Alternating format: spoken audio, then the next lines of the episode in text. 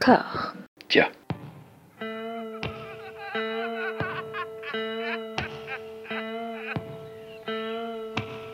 And now for something completely different. Would you like to talk about the meaning of life, darling? Sure, why not? Philosophy for two? Right. Provided the movement never forgets that it is the inalienable right of every man or woman or woman to rid himself or herself or herself. Agreed. Thank you, brother or sister or sister. Where was I? I think you finished. Oh, right. I don't want to talk to you no more, you empty-headed animal food trough whopper. I fart in your general direction. Your mother was a hamster and your father smelt of elderberries. Bonjour à toutes et à tous, bienvenue dans Discordia, le podcast qui tente d'aplanir les débats qui rongent la pop culture de l'intérieur dans une conversation apaisée. Vous êtes dans le premier épisode de 2021 et pour ce faire, Mathieu, Anouk, comment ça va? Ouais Super. Nouvelle année, nouveau nous. On est chaud. Mais c'est ça, pour, pour ce faire, on part sur un sujet truculent diable.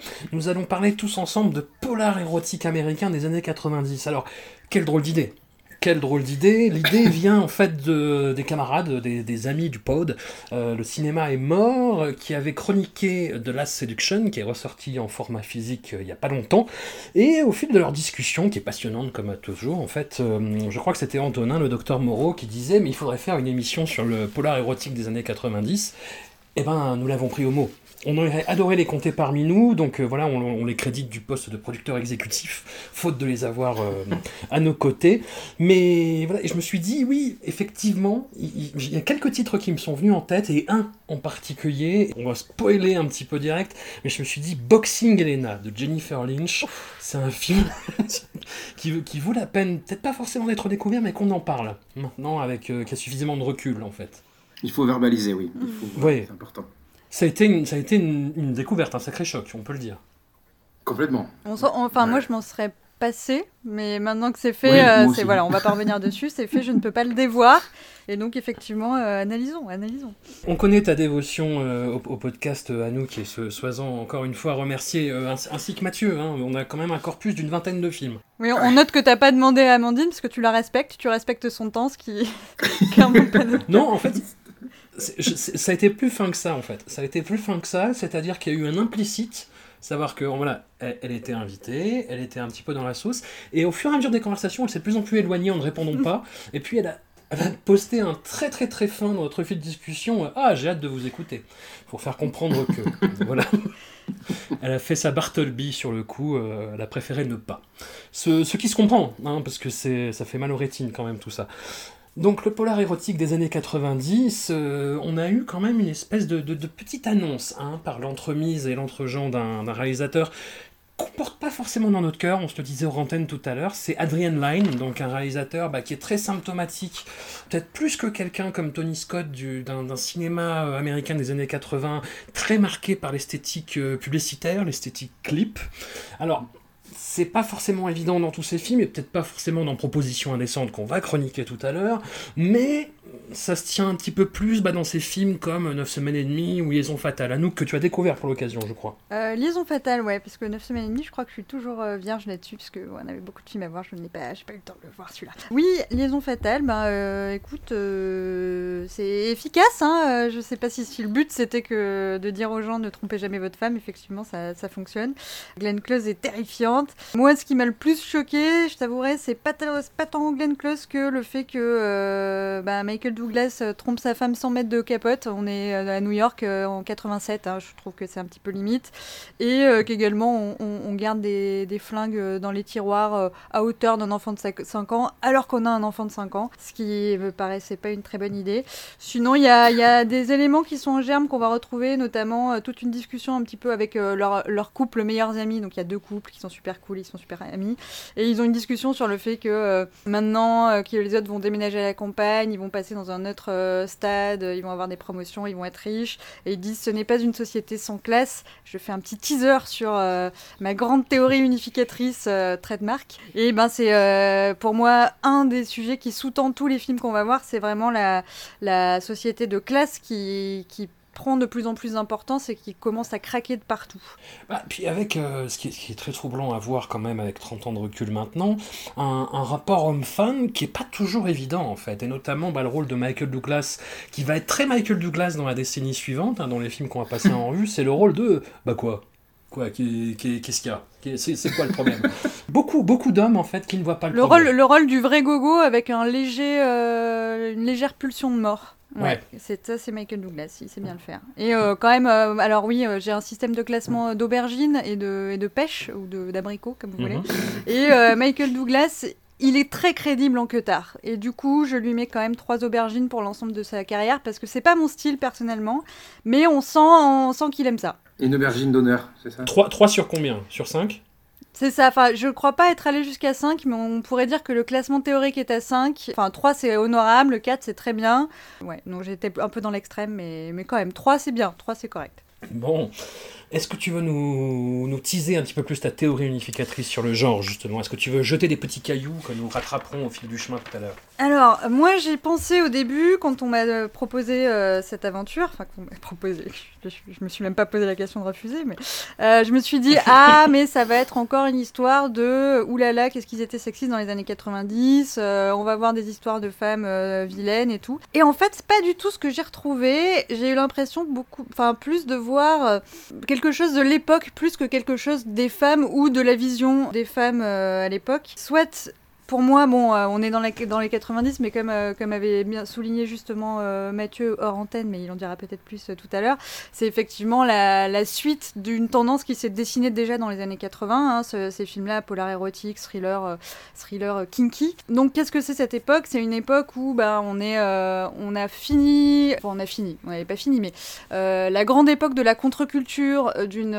d'une excitation politique et artistique des années 60-70, c'est euh, un peu achevé dans euh, le- le- la figure du, du youpi, euh, du marché tout puissant. Euh, voilà, on est sur euh, la thune, la thune, la thune. Toutes les promesses de, de vie alternative, de libération qu'il y avait pu y avoir, se sont un peu résorbées dans euh, un modèle américain hyper étriqué en fait. Bah, dont, dont Michael Douglas est un modèle, du coup. Ouais, absolument. Ouais. Et donc déjà, on peut, enfin, il y a plein de portes d'entrée hein, euh, dans, dans, dans, dans cette analyse, mais on peut déjà voir qu'il y a deux métiers phares dans les films qu'on qu'on va euh, étudier.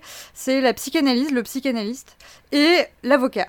Et donc ça veut dire euh, plusieurs choses. L'avocat, c'est déjà un symbole de la judiciarisation des rapports sociaux, hein, qui deviennent d'un coup, de coup très médiés. Pourquoi? Parce qu'il n'y a plus de confiance, et la confiance, le mensonge, c'est aussi un grand, grand thème qu'on va voir. Et la psychanalyse, il y a une espèce de... C'est lié avec l'idée de la manipulation. Souvent, quand on voit un psy, on se dit Ouh, est-ce que c'est lui qui a fait le coup? Je vous renvoie à Brian De Palma. donc, ça, c'est un proto, hein, pareil, parce que c'est années 80, mais Ouais. euh, Pulsion, Dress to Kill, je crois. Voilà, là où on a un psychanalyste qui, effectivement, euh, tout en, en ayant des patients, va il y a une espèce de projection qui se fait où en réalité, euh, c'est souvent quand même le psy qui est un peu chelou. Et c'est pas toujours vrai, mais ça peut l'être. Donc voilà, il y a, il y a- il y a ces, deux, ces deux professions qui sont un peu clés.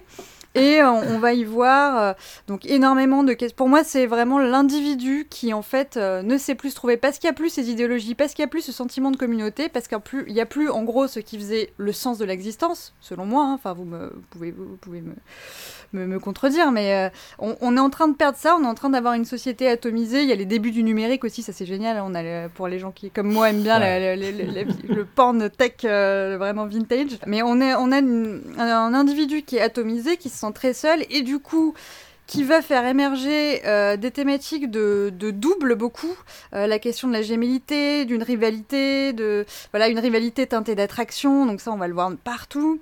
On va avoir beaucoup de questions de, voyeurisme.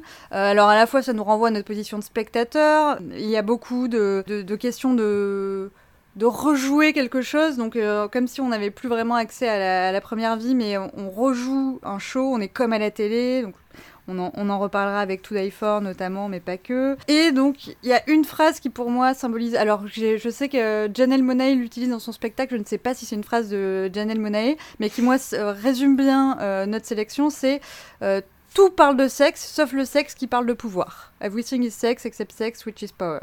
Et ça, c'est vraiment hyper clé dans la vision du sexe, qui est présenté comme à l'opposé de euh, l'amour, des sentiments, qui sont en fait une perte de contrôle, et le sexe c'est un moyen de récupérer le contrôle. Donc beaucoup de, alors on voit pas à l'antenne, je mets des guillemets, de sadomasochisme, parce que bon, on est à un niveau 50 Shades hein, en, en termes de sadomasochisme, Ouais, ouais. on s'amuse avec des bougies, on s'attache un peu, ça va quoi. Mais, euh, mais voilà, on a beaucoup ça, euh, tout un rapport de contrôle, de pouvoir euh, au niveau du SM, euh, qui d'ailleurs est des fois un peu rapidement lié au meurtre, normal, hein, puisqu'on est dans le thriller érotique. Mais ça, voilà, ça me paraît être une méconnaissance quand même de- du sadomasochisme que de dire oulala, il s'attache, donc forcément c'est ont fait le coup. euh. Mais bon, en même temps, les films en- en sont pas complètement victimes de ça, et ils sont un peu plus malins que ça. Pour moi, il y a vraiment beaucoup de. Donc, ce que je disais sur la classe, il y a vraiment. euh, quasiment dans tous les films, enfin, en tout cas, une grosse moitié. euh, un rapport de classe et une anxiété de classe qui commence à monter, avec la question de l'argent qui est hyper lié au pouvoir et qui donc du coup va vraiment euh, tout guider, enfin guider la sexualité euh, selon, selon ces, logiques-là. J'ai une liste de films et c'est quasiment tous les films donc on en reparlera. Donc voilà, et après il y a forcément euh, beaucoup de pulsions de mort qui vont avec, hein, Eros, Thanatos, donc voilà, la, la- violence, le sexe très liés, toute une série avec des moignons et des amputations. J'ai une théorie selon laquelle l'amputation c'est une manière de- la femme qui est devenue euh, trop forte, pour revenir bah, à- à l'idée ouais. première. Ouais. Et en même temps, voilà, pour moi, cette femme forte, c'est pas forcément la femme en général, parce qu'elle est sortie de l'humanité à ce moment-là. C'est une manière encore de la mettre à l'écart en disant elle a pris tellement de place que du coup, elle est, elle est tellement brillante, elle est tellement que elle est hors humain et que donc on, on la sort encore et il y a beau il y a une il y a énormément de projections en fait là-dessus notamment bah, euh, le film un de mes préférés euh, harcèlement on verra qui est euh, vraiment extrêmement enfin qui est plein de projections quoi. C'est demi mais en fait c'est demi et ça me permet aussi de parler de, de tout ce qui est la, la- la majorité des cas de harcèlement c'est-à-dire les cas plutôt plutôt de, de patrons hommes sur des sur des femmes quoi. Voilà enfin je, je, je sais que c'est qu'un bout mais en même temps je préfère qu'on en parle aussi petit à petit Oh, t'inquiète pas, t'inquiète pas, on va, y, on va y revenir. Mathieu, qu'est-ce que tu connaissais de ce genre? Est-ce que tu étais familier? Est-ce que tu avais vu la plupart des titres ou est-ce que tu en as découvert quand même pas mal? J'étais familier donc évidemment avec, le, avec Basic, Basic Instinct, euh, bien sûr. Et puis euh, j'ai eu un, un crush euh, prépubère sur Color of Night. euh, voilà. Je- Ah, full disclosure. que j'adorais quand j'étais quand j'avais bon quand c'est sorti quand puisque le film est de 93 donc là j'ai- un copain à moi qui avait la VHS c'est pour ça. Je me rappelle très bien la VHS euh, VHS argentée d'ailleurs euh, euh, qui brillait et tout. Euh, et on l'a regardé beaucoup. Euh, je dis on parce que je regardais pas ça tout seul on regardait à deux et on était fascinés par ce truc là les gens qui toute cette galerie de personnages euh, complètement désaxés et, et, et- et de la baise aussi, voilà. donc euh, non, non, j'en connaissais quelques-uns, mais j'ai eu l'occasion de découvrir, alors, euh, bah, enfin, c'était des fortunes diverses, hein, donc, euh, puisqu'il y avait à boire et à manger dans cette sélection. Mais j'ai pu découvrir euh, des, des super films, euh, et je pèse mes mots, comme j'ai pu découvrir des trucs très très gênants, euh, pour ne pas le nommer, euh, Boxing Elena, par exemple. Ah, mais, qui, mais qui est incroyable. Qui Ouais. est, euh, on, en reparle, on en reparlera, euh, je pense qu'on va passer une heure dessus. mais, non, non, mais qui- que j'ai revu hier soir, donc j'avais un souvenir, tu vois, euh, quand même déjà assez ému, et j'ai j'ai revu, c'était encore pire que dans mon souvenir. Et avec euh, voilà et c'est celui, moi je pensais que c'est- ce, ce serait un genre très honnêtement qui serait beaucoup plus marqué par la patine années 90, Euh, bah notamment ce que tu disais le, le Pantec un peu vintage euh, Anouk, mais, mais surtout ouais des, des- des espèces de petites rémi- réminiscences euh, pas très heureuses des clips des années 80, euh, ces musiques pas possibles. hein, Ouais. je, je me rappelle de l'été où Sliver est sorti, il y avait UB40 partout. Euh, dans Boxing Elena, il y a cette chanson euh, mais Enigma pas possible de Enigma Sadness, euh, Sad, dis-moi, sur la pire scène possible du film en plus. Mais attends, Enfin, parce bon, que bref. parce que Enigma, on l'entend dans on l'entend donc dans Boxing Elena, mais Ouais. aussi dans Sliver et dans euh, Jeune femme partagerait l'appartement, si je dis pas de bêtises. C'est le c'est le c'est le tube de euh, du, polar érotique des années 90 apparemment. Et voilà, il y a, il y a- il y a Sad dedans, donc c'est sulfureux. oulala. C'est ça. Bon, bah écoutez, on va démarrer par le, le démarrement avec le premier film qui a donc inauguré cette mode euh, du polar érotique des années 90, Basic Instinct, de Paul Verhoeven. On avait fait un épisode à nous sur, euh, sur Paul Verhoeven, sur Polo. Ouais. Du coup, tu, as revu le film pour l'occasion, euh, dé- détaché du débat que nous allions avoir sur le réalisateur, et dans cette perspective, euh, comment tu l'as apprécié, Eh ben, je, le craignais, je l'ai gardé pour la fin, parce que je- j'en avais vu quasiment aucun, moi, de la sélection, et donc celui-là, je l'avais déjà vu. Et ben, je l'ai revu avec plaisir. Alors, est-ce que c'est les autres qui m'avaient euh, lubrifié suffisamment pour que j'accepte? Mais en tout cas, Allez, ça commence. j'ai trouvé ça vraiment chouette. On a vraiment ouais, beaucoup, beaucoup de choses qui sont mises en place. Déjà, ça démarre, le générique, c'est un kaléidoscope qui euh, tend à montrer un peu Ah. les différentes facettes de la personnalité. Et pour moi, un des, un, des éléments hyper clés, c'est euh, donc j'ai dit la crise de- du soi, la crise de l'individu, c'est la crise du personnage aussi, c'est qu'en gros euh, on n'arrive pas à se cantonner à une narration simple et on, on est vraiment ouais, dans, un, dans une narration éclatée où on ne sait plus qui croire, il y a beaucoup de, de narrations euh, qui, ne pas, qui ne sont pas fiables. Et donc là, euh, Michael Douglas en parfaite victime, euh, complètement, euh, voilà, qui, qui souhaite mourir en fait hein, pendant tout le film, donc qui est, qui est attiré comme une mouche par, par le personnage de Sharon Stone, donc Catherine Tremel. Mathieu, il me semble que tu as un, un indice Tremel dont tu nous parleras. Et Ca- Catherine est entourée de doubles et de sosies, c'est-à-dire elle a un- une amie Roxy qui lui ressemble un peu, avec qui elle cou couchotte un peu. Elle a ce, ce Bess qui est psy. Wink wink, euh, ça marche avec ma théorie. Euh, qui et qui était obsédée par elle. Enfin, en tout cas, elle dit qu'elle était obsédée par elle euh, à l'époque de la fac. Euh, donc, qui qui a essayé de lui ressembler. Euh, finalement, Michael Douglas lui-même est un miroir de Sharon Stone, puisque voilà, il est, aussi dingue qu'elle, c'est dit plusieurs fois. Euh, Sharon Stone a fait euh, littérature et psychologie à la, à la fac, et aujourd'hui elle écrit. Et voilà, écrire, c'est raconter des histoires, c'est raconter des mensonges. Donc il y a tout un, tout un délire avec, avec voilà, le mensonge, qu'est-ce qu'elle dit, est-ce qu'on peut la croire? Et donc la grande question, c'est est-ce qu'on croit plus facilement ou plus difficilement une belle femme? Et c'est une question à laquelle j'ai jamais réussi à répondre tout au long des films, c'est est-ce que j'ai envie de lui donner le bénéfice du doute ou est-ce que j'ai envie de l'accuser Mais en tout cas, je pouvais jamais la traiter de manière normale. Parce que elle est super euh, canon et que euh, elle a l'air de, enfin, elle est hyper charismatique, qu'elle a l'air de tout mépriser, maîtriser.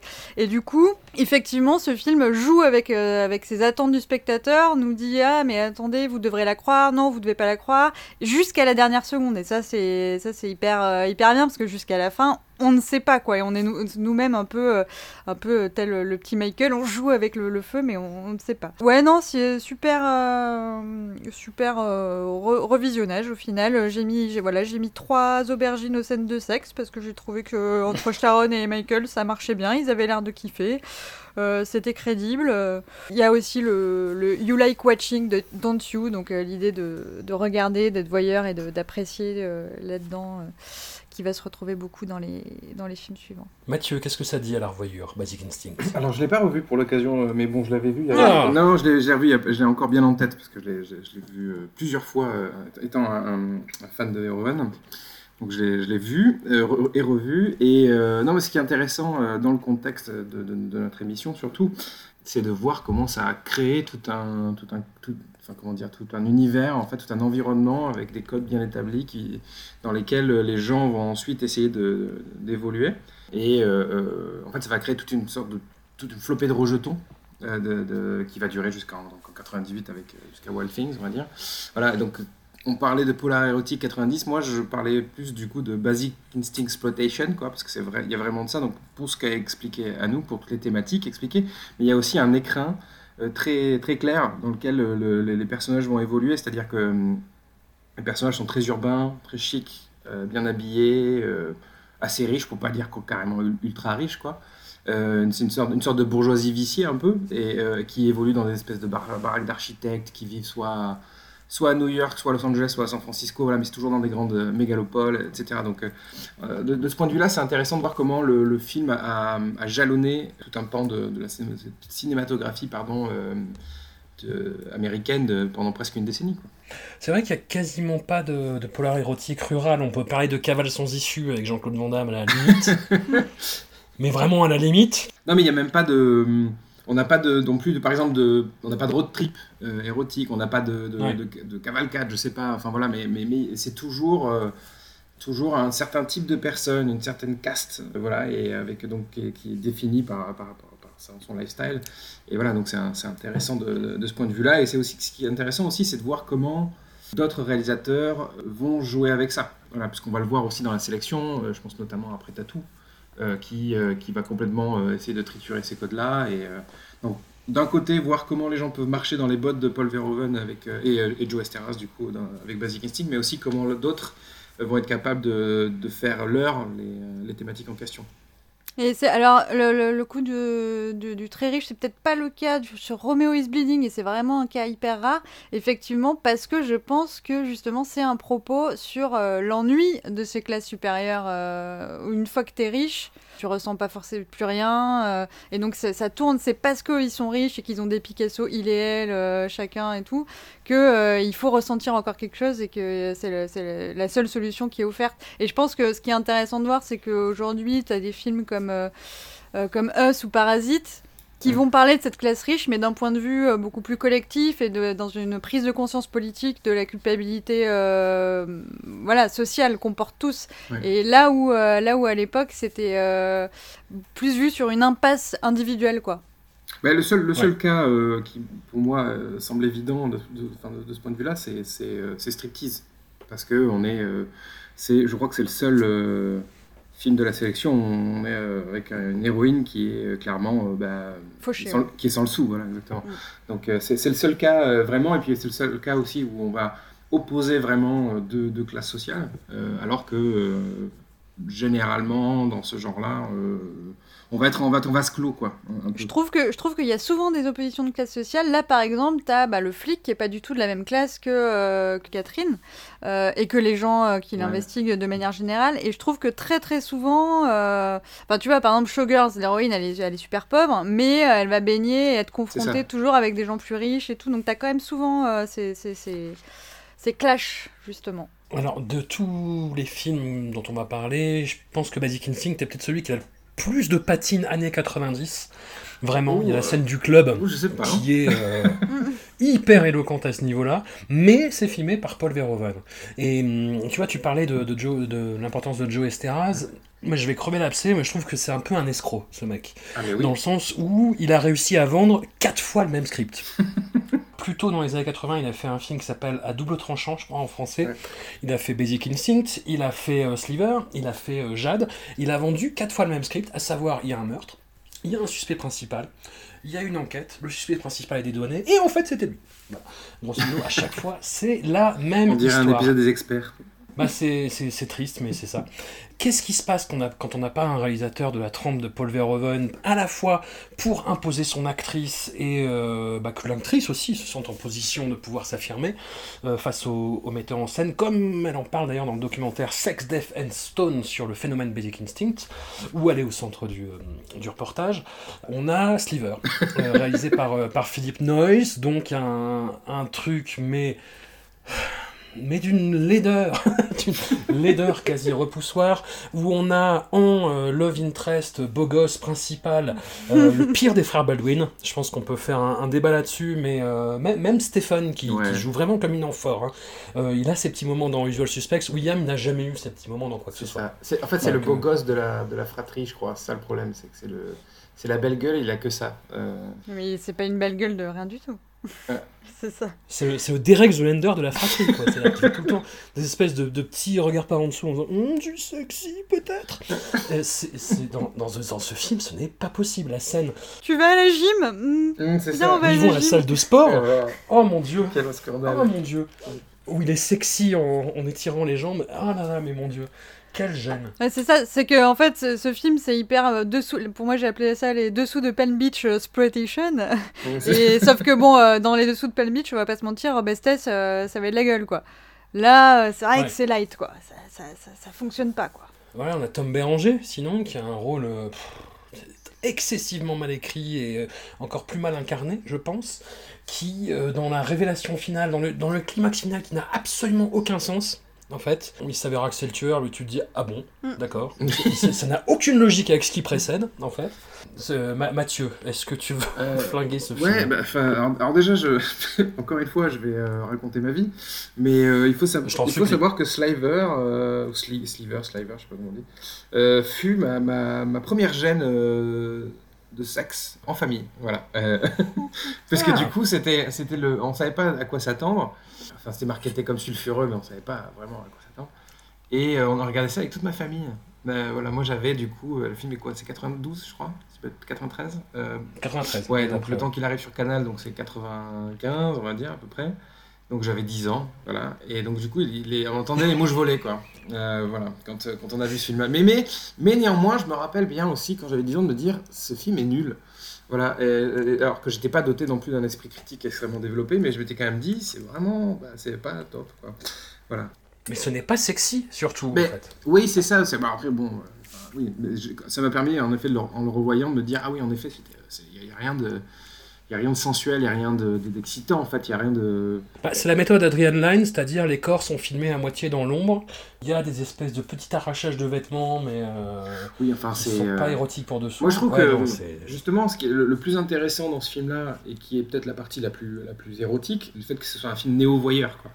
Euh, dans le sens où ça Ouais. utilise la technologie naissante des, des caméras de surveillance privées pour épier les- tous les personnages du- de l'immeuble et aussi le fait qu'ils utilisent euh, les tout nouveaux systèmes de, de messagerie intranet, etc. Donc ça, c'est peut-être la partie Ah. la plus intéressante de- de- du film, puisque on essaye d'installer un rapport de séduction, ou en tout cas un, un- un rapport érotique, un regard érotique euh, qui n'est pas dû à, euh, au regard d'un homme ou au regard d'une femme, avec simplement des corps. Voilà. On se retrouve avec euh, un mec tout puissant qui va regarder les gens de, dans son immeuble en fait. Donc ça je trouvais ça intéressant.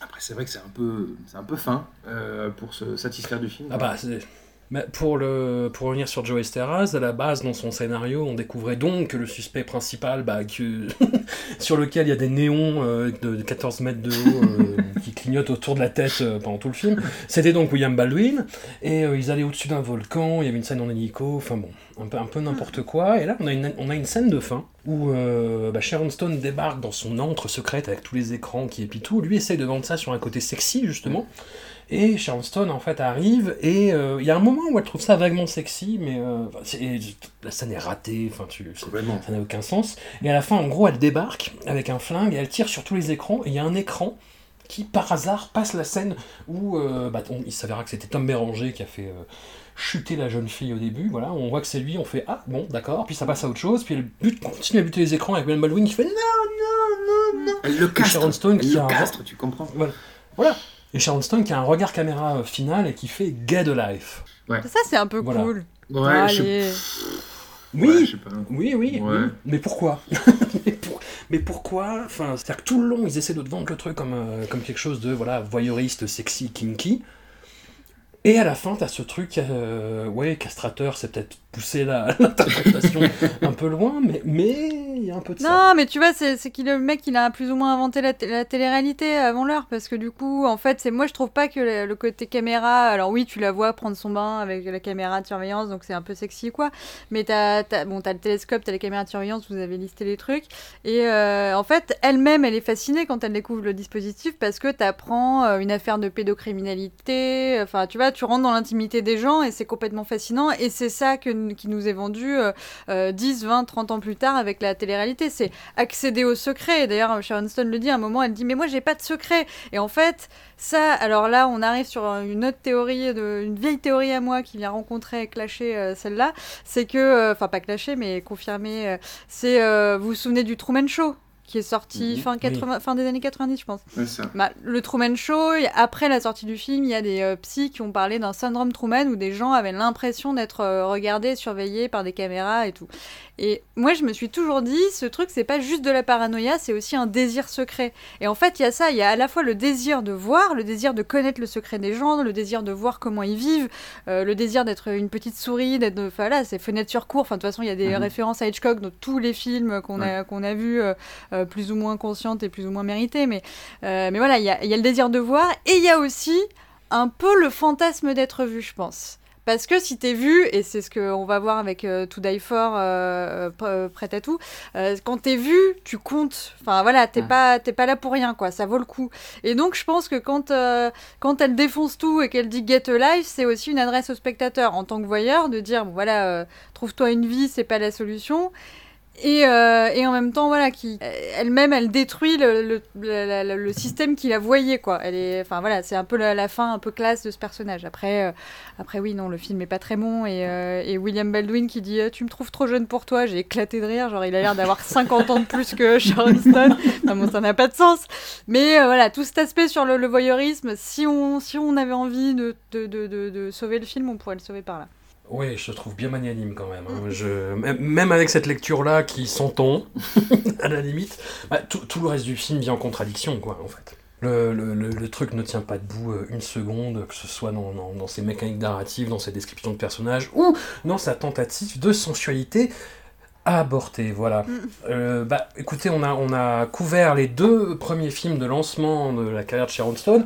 On va chacun parler de notre égérie préférée de- dans, dans ce genre particulier. Et Anouk, je, te, je me retourne vers toi. Tu m'as, tu m'as surprise. Voilà, parce que je m'attendais pas du tout à ce que tu adhères à, euh, le, à la demi-mot exploitation en fait. Avec, euh, moi je pensais que harcèlement, tu vois, ce serait un grand, grand, grand, grand moment de gêne typiquement. Alors ça a été un grand oui pour moi. Donc bon, faut savoir déjà que Demi Moore, euh, j'en ai pas vu énormément, mais j'ai énormément vu Ghost euh, étant gamine. hein. on l'avait en cassette vidéo, je, je regardais régulièrement. Donc j'ai une tendresse à l'égard de Demi Moore hein, qui, qui vient de très loin. D'accord. Donc je partais plutôt cool.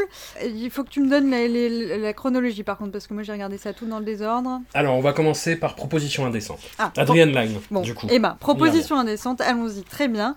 Parce que déjà, elle est hyper fraîche. Ce qui est peut-être un peu moins le cas derrière, parce que, bon, voilà, euh, elle, a- dû s'endurcir. Les années 90 pour une actrice, c'était pas forcément facile. Elle a peut-être dû se refaire les seins, j'en sais rien. Je rentre pas dans ces débats, ça ne me regarde pas. Mais. Dans Indécente Proposal, elle est vraiment ultra fraîche. Bon, déjà, elle a une voix adorable. Enfin, je sais pas, pour moi, c'est quatre abricots en direct. La voix un peu rock euh, de Demi Moore, elle est, elle est super choupie. Dans Proposition indécente, en plus, elle a un style un peu genre Ah, je mets des salopettes. Bon, la première image, tu, tu as pris une capture d'écran, François, car tu n'es pas sport. Effectivement, on la voit en flashback de lycée avec euh, un appareil dentaire et tout pour nous montrer regardez, elle était geek, mais, mais son, son, son- son petit ami de l'époque a su repérer la beauté qu'elle allait devenir. Et euh, derrière, effectivement, elle est euh, ultra canon, ultra choupie. Et ben c'était super. Alors moi je me souviens. Alors je sais plus si j'avais vu ce film. Mais non Euh, j'ai hyper. euh, en tout cas, j'avais plus du tout conscience que c'était genre Robert Redford qui venait lui faire une proposition indécente alors qu'elle est avec Woody Harrelson, ce qui change beaucoup la donne, quoi. Moi, voilà, ça m'a complètement. euh, Donc j'étais, j'étais morte de rire déjà toute la première moitié en mode non mais meuf, tu te poses sérieusement la question, genre un million de dollars pour coucher avec Robert Redford, genre tu vas coucher avec Woody Harrelson toute ta vie, t'es bien sûr de toi. Mais je trouvais que le film était malin. Euh, Alors, un problème pour moi, c'est que je supporte pas le, le jeu, ça me stresse de ouf. Il y a d'autres trucs qui me stressent, c'est Ah oui. les, les accidents de voiture. Donc autant vous dire que j'ai été extrêmement stressée sur cette sélection. Et là, il y a euh, voilà, des scènes à Vegas qui sont insupportables pour moi. hein. Genre, ils gagnent un peu des sous, puis ils perdent tout. C'est horrible, horrible, horrible.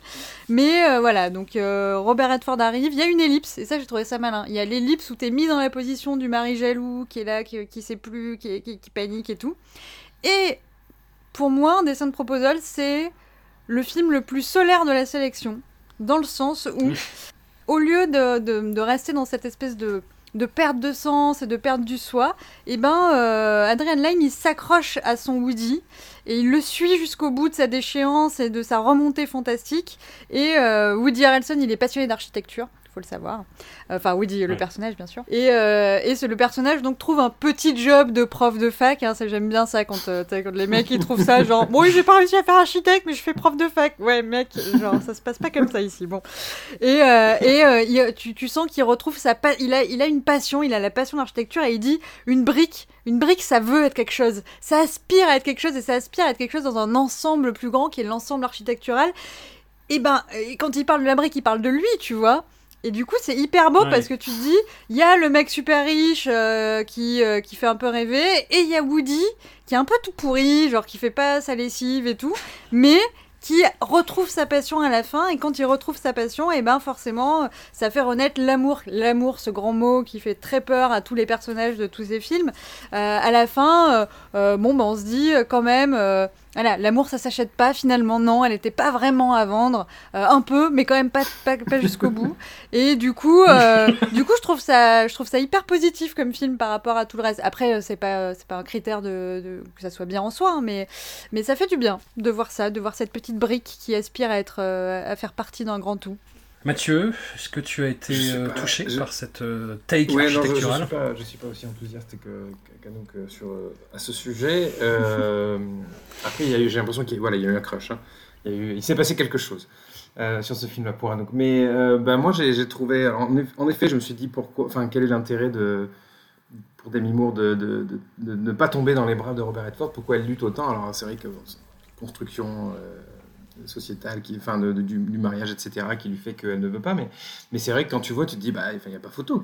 Voilà, euh, donc on va, on va, on va pas non plus euh, chipoter. Moi, il y a quelque chose que j'ai pas compris non plus, et c'est pour ça aussi que j'ai que je comprenais encore moins sa, sa- décision à elle. Il y a, y y a ce truc qui se passe dans le film quand le, le- père de Woody Harrelson lui file du blé pour qu'il puisse euh, sauver leur maison, et la seule chose qu'il pense à faire, c'est d'aller au casino pour tout jouer.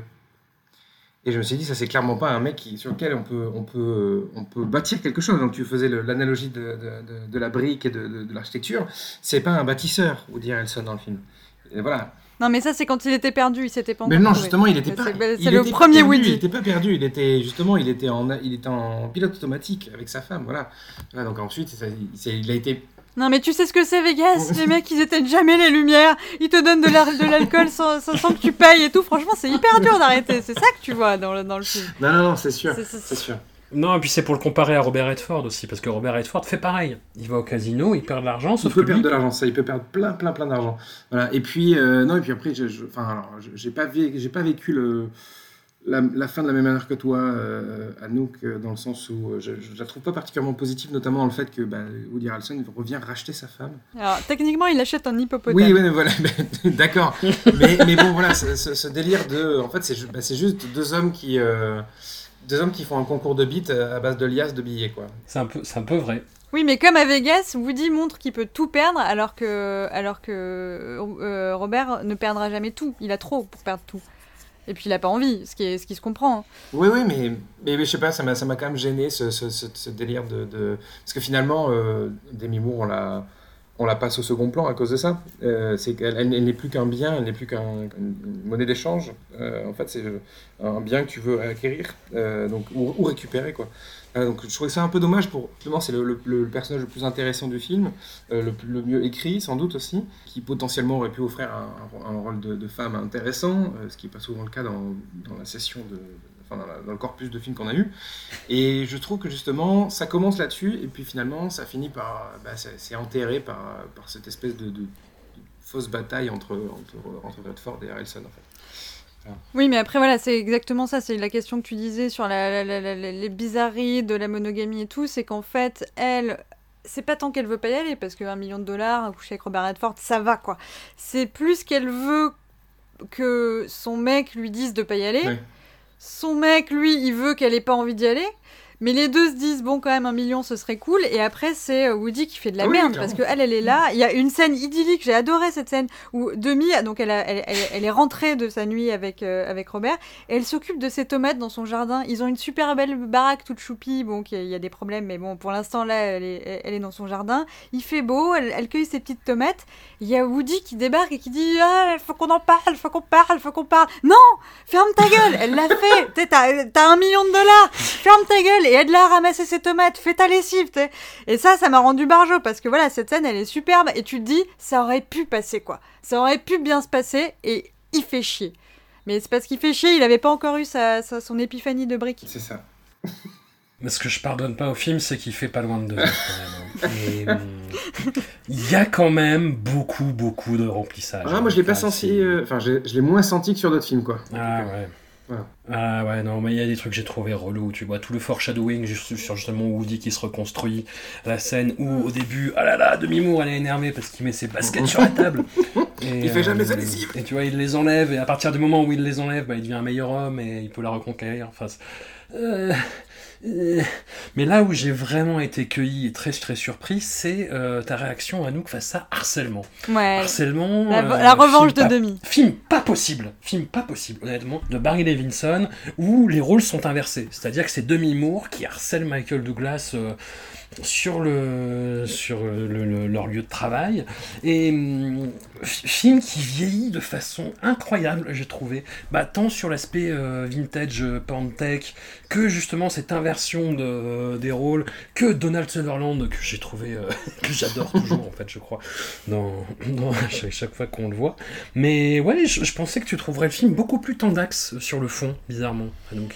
Eh ben non, pour moi, effectivement, je comprends pourquoi t'as pensé à ce film euh, en ayant eu l'idée de cette thématique euh, aussi. euh, mais pour moi, justement, il est, il explique tout. Il en est pas un mauvais exemple. En fait, il en a un exemple qui est complètement conscient des enjeux et qui va avoir un discours hyper, hyper, hyper fin, je trouve. Euh, bon, déjà, ça démarre. Il y a Ennio Morricone à la musique, on se fout pas de notre gueule. Michael Crichton euh, au roman euh, à la base. Bon, moi, je suis une grande fan d'urgence, donc je respecte Michael Crichton. hein, dans les années 90, on faisait pas mieux. Et en fait, je trouve que il y a plein de il y, a plein de discours, il y a plein de discours différents qui sont plus ou moins acceptables et plus ou moins euh, gênants, mais c'est intéressant. Bon, effectivement, il y a ce- cette idée, voilà, la femme qui, qui aujourd'hui prend le pouvoir, qui, euh, ah, avant on, a- on, on rigolait avec les filles, maintenant elles veulent ton job, mais c'est des personnages qui disent ça. Est-ce que c'est le film? C'est pas sûr. Je sais pas ce que dit le film. Le film dit beaucoup de choses, mais t'as donc t'as Michael Douglas qui en gros est pour euh, une enfin voilà et doit avoir une promotion euh, de vice-président je ne sais quoi on s'en fout il attend sa promotion et il a sa petite équipe sous lui et donc ça- dans sa petite équipe on dirait vraiment je sais pas si vous voyez les, les- les séries un peu méta où il y a des des, des, des, des salles Mm. d'écriture Ouais. quoi des writers room Euh, Ouais. ça ressemble vraiment à ça c'est à dire que ça fait du ping-pong les, les, les- enfin voilà les, la fille dit ce qu'elle a un peu à dire en mode ouais vous exagérez un peu les gars euh, moi aussi j'en ai chié, euh, vous faites pas gaffe et tout. Et en fait, il y a vachement de projections. Tous les, tous les hommes dans, cette, dans, dans ce film sont hyper tendus et projettent beaucoup sur les femmes qui les entourent. Bon, alors il y a effectivement Demi Moore a un comportement de harcèlement, mais je pense que ça passe. Le discours sur le harcèlement passe parce que justement c'est une femme et que du coup ça nous permet de dire beaucoup plus de choses. Je sais pas si vous voyez ce que je veux dire. Ouais, ouais. Il y a ouais. donc bon, moi il y a tout le délire vintage euh, numérique qui m'a qui m'a fait délirer. Oui. hein, euh, voilà, on se libère du, du, du corps physique enfin, cette prison physique. On va se libérer. On a toute une scène dans la réalité virtuelle où j'étais, je me cachais les yeux en même temps. Je trouvais ça génial. euh, voilà. Parce qu'ils fabriquent des CD-ROM, des CD-ROM défectueux, qui- parce qu'ils sont fabriqués en Malaisie. Non, mais le prototype m'a fonctionné. C'est après, c'est Oui, Demi qui a fait de la merde. Mais donc dans tout le procès qui est fait, enfin le procès plus ou moins euh, off, euh, la médiation on va dire qui est fait avec Demi, Michael Douglas est lui-même mis face Ouais. à son comportement. Le personnage de sa secrétaire est génial quoi. Il lui pinçait les fesses, il lui faisait des petits, enfin il faisait, des- il avait des conversations de cul avec ses collègues euh, normales entre entre mecs. Et en fait ça, ça sort quoi. C'est des choses qui sortent. Et du coup, je trouve que c'est assez fort de pouvoir à la fois alors oui, t'as le discours, ouais, mais euh, les, les femmes d'aujourd'hui, euh, elles font peur, elles sont, elles sont trop fortes, elles sont trop malines, elles, elles, se battent, il n'y a pas de règles et tout. Oui, ça craint, mais le- l'avocate, Mrs. Alvarez, elle est géniale. La femme de Michael Douglas, Mrs. Sanders, elle est trop bien. Genre, euh, les, les deux ensemble, à un moment, elles ont une discussion, c'était le feu, j'étais comme une dingue, quoi. Genre, en vrai, ces personnages-là, ils, ils te sauvent. Alors oui, d'accord, l'avocate, à un moment, elle dit...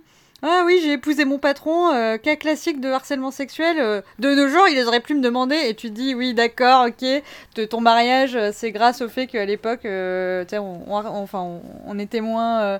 enfin, c'est complètement un discours qu'on peut te sortir aujourd'hui, tu vois, genre ah à mon époque on pouvait draguer et tout. Et du coup, c'est, je trouve ça hyper pertinent parce que tu vois euh, les trucs un peu. euh, un peu sales qui sortent de, de projections ou de et en même temps euh, je trouve que les personnages féminins sont assez cool quoi et il y a tout un truc Ouais. aussi sur euh, on a, on, on a accès à l'information mais pas à la vérité. Ça, c'est en 94, quoi. Genre, on est en plein dans l'ère post-vérité de 2020, quoi. Genre, euh, tu sais, de pas savoir où est la vérité. euh, c'est hyper bien. Moi, tu m'as Non, convaincu. t'es alors. pas convaincu. Oui, oui, oui, oui, oui. Et là, effectivement, les femmes qui, jouent du fait que ah, je suis victime du patriarcat, qui le sont vraiment, et qui en même temps en jouent pour pouvoir ne pas être accusées euh, de la même manière et ne pas jouer aux mêmes règles, mais parce qu'en réalité, elles en ont aussi vraiment chié, quoi. Non, je trouvais ça, je trouvais ça, je trouvais ça malin, quoi. Et euh, la fin aussi m'a fait délirer quand euh, Demi, que t'as, qui est quand même un personnage qui est détestable, donc à la fin t'as quand même envie qu'elle tombe, quoi. Où elle, elle est à son, à son, sa conférence d'affaires et elle dit cette fusion, c'est, c'est surtout la synergie entre le hardware et le software, c'est le, le- le- le- la synergie entre le cash flow et les besoins du capitaux. Et peut-être tout le monde est là, genre meuf, on comprend rien à ce que tu dis. T'es là, mais voilà, c'est ça la critique du capitalisme, quoi. On comprend rien, tu fais pas, toi. Tu fais, t'as que des mots, alors que Michael Douglas, il fait, il est dans le faire, quoi. Waouh Waouh quel, euh, quel, quel enthousiasme Mathieu, est-ce que tu as été renversé par cette vague? Enfin, j'ai pas envie de casser le momentum d'Anouk. je préfère qu'on reste là-dessus. Non, mais il t'a il plu? T'as kiffé? C'est très brièvement abordé, mais est-ce que Michael Douglas, d'une certaine manière, n'est pas consentant? Parce que il y a un enfin, jusqu'où est-ce qu'il va en fait? C'est ça aussi le- la question du harcèlement. Et c'est ce qu'on voit, mais j'aurais aimé qu'on traite plus ce truc-là aussi dans, dans, dans ce film-là. Sur euh, qu'est-ce qui est. Parce que finalement, il, il est harcelé, mais d'un autre côté, il est harcelé parce qu'il dit stop, mais il y a un moment où il dit pas stop, quoi. Il y va, quoi. Ouais, Jusqu'à ce qu'il se voit dans le miroir. Quand il se voit dans le Voilà, miroir, il exactement. dit non, je vais pas le faire. Parce que là, il, voilà, il y a un truc, un regard, justement, un œil extérieur. Mais effectivement, jusque-là, il était quand même pas, euh, pas farouche. Ah, Il y, a, il y a un truc justement où il, où il reprend sa virilité ça, en et- agissant comme ça en fait. Dans, dans ce cas-là, si on, à, la lumière de, de, de, de ce- de cet événement, est-ce qu'on peut véritablement considérer que Michael Douglas est harcelé? C'est ça aussi le truc, quoi. Moi, je pense que oui, mais je pense qu'il l'a fait aussi. C'est ça exactement. Donc, euh, donc c'est, il y a des circonstances atténuantes, on va dire. Je sais pas si on peut dire ça comme ça. Voilà. donc, en tout cas, c'était intéressant de, de montrer un cas de harcèlement, peu importe l'issue de, du harcèlement en question, mais de, le montrer, que nous, le spectateur, on puisse voir ce qui se passe et ensuite de juger sur pièce, quoi. Ouais, et puis les scènes avec l'avocate sont quand même cool. Donc elle, elle lui dit, c'est pas, c'est pas, ça parle, enfin, le harcèlement, c'est pas du sexe, c'est, une question de pouvoir, quoi. C'est pas une question de sexe, Oui, c'est une question de ça. pouvoir. Parce qu'il y a une phrase qui est quand même euh, extrêmement, enfin, tu vois, qu'on a beaucoup entendu euh, sur, enfin, sur toutes les affaires MeToo et compagnie. Et je crois que c'est, c'est- il me semble bien que c'est la réaction de Michael Douglas, mais corrigez-moi si j'ai tort. Il dit, non mais on est en Amérique, le système euh, légal est supposé protéger les gens comme moi les gens qui ont du pouvoir en fait, qui sont déjà, euh, voilà, qui sont déjà installés, qui sont déjà effectivement. Et euh, là, quand il se rend compte que ça va être compliqué, euh, c'est nouveau pour lui. Et quand il parle avec sa femme de son harcèlement, elle lui dit Mais moi, ça m'est arrivé euh, des- des- des- un nombre de fois incalculable, mais juste parce que c'est, c'est- ça t'est jamais arrivé à toi, tu penses que ça arrive jamais. Oui, c'est ça. Absolument. Allez, François Allez, laisse-toi faire. Non, pareil, 2h08, c'était c'était- c'était trop much. Too much. Non, mais à la fin, il y a Stéphanie Kaplan qui est promue et qui parce qu'elle est la meilleure personne et pas la meilleure femme. Et ça, c'est la... ça, ça, franchement, si c'est pas une belle, euh, un bel arc narratif, qu'au début on promeut la meilleure femme et qu'à la fin on promeut la meilleure personne et il se trouve que c'est une femme. Ah non, mais le... ouais, après le côté vita- vintage porn, oui. Oui, euh, la réalité virtuelle, euh, Demi Moore qui efface les dossiers avec Michael Douglas qui fait non, non, non, qui voit les dossiers se- s'effacer en temps réel et tout. le, le fait qu'ils reçoivent des mails de un a friend, tu vois. et fin, friend, il- ouais. il demande est-ce que vous êtes a friend? Voilà. Ah, Enfin, putain, ça, c'était- c'est- enfin, assez rigolo. Non, mais après, voilà, effectivement, c'est c'est bien écrit. Moi, j'ai trouvé ça. euh, très très très pompier, assez grossier en fait aussi, dans cette façon qu'il a de, de, de, retourner le rôle en fait, et les- toutes les scènes de déposition en fait, qui sont un tunnel narratif assez long hein, Ouais. quand même, qui sont au, au centre du film, où ils confrontent leurs versions euh, dans, dans des termes très graphiques avec Michael Douglas qui fait euh, bah quoi? Qu'est-ce qu'il y a? Oui, mon sexe était en érection dans sa bouche, et alors qu'est-ce qui se passe? Ouais, je, je, je- je sais pas, ouais, ça m'a. ça- ça- ça m'a pas perturbé, mais j'ai trouvé, trouvé ça vraiment étrange en fait. Je trouvais que ça vieillissait très très très très très bizarrement, avec en plus cette espèce de discours anti-corporate, mais pas tant que ça, tu vois, où les, les patrons sont des escrocs, mais on continue à bosser pour eux et c'est cool parce qu'on aime bien notre travail. Je, ouais, je sais, je sais pas. Tu vois le personnage de Donald Sutherland, euh, Mac j'adore, hein, qui est complètement fielleux et vraiment dégueulasse euh, là-dedans. Le personnage de Dylan Baker, qui est bien une merde aussi. D'ailleurs, euh, on, on va le dire maintenant, comme ça on écarte ça du, de- de- du podcast, mais euh, cette session de, de visionnage, ça a été euh, euh, du, du, du Ah, second couteau corne. Il y en avait partout. Ah là là, ouais. C'était trop bien, quoi. Voilà. Hey, that guy. Et avec mon, mon, favori personnel, Jeff Perry. J'en ai eu du Jeff Perry, mais à tir larigot, Jeff Perry à droite, Jeff Perry à gauche. Un vrai bonheur. Ouais, ouais. Et puis, bah, là, encore plus étonnant, hein, le, troisième film du corpus de Mimour euh, dans la catégorie polar érotique, Striptease, euh, d'Andrew Bergman. Une espèce de, de pendant euh, solaire, pour le coup, de, de Showgirls, là aussi, euh, bah, concentré sur les aventures d'une ancienne secrétaire du FBI qui, à cause de son... Tocard d'ex-mari. C'est ça. Tocard d'ex-mari, je veux pas, pas, un Robert Patrick. Il est mais- superbe. qui, mais- mais- qui est dans un Tex Avery en fait, qui, qui fait, qui fait des grimaces tout le temps. euh, bah. le film est un peu Tex Avery, hein. le film est un peu dans la oui. gaudriole quand même. Voilà, et donc ancienne secrétaire au FBI, contrainte de travailler dans, dans ce club euh, au nom euh, fabuleux, The Eager Beaver, j'ai adoré. Et se greffe une espèce d'intrigue sur fond de disparition autour d'un personnage de congressman euh, joué par un Burt Reynolds, mais en. Je, je sais pas, dans la stratosphère, pareil, euh, d'un cabotinage qui n'existe pas. Son personnage est improbable. Vraiment.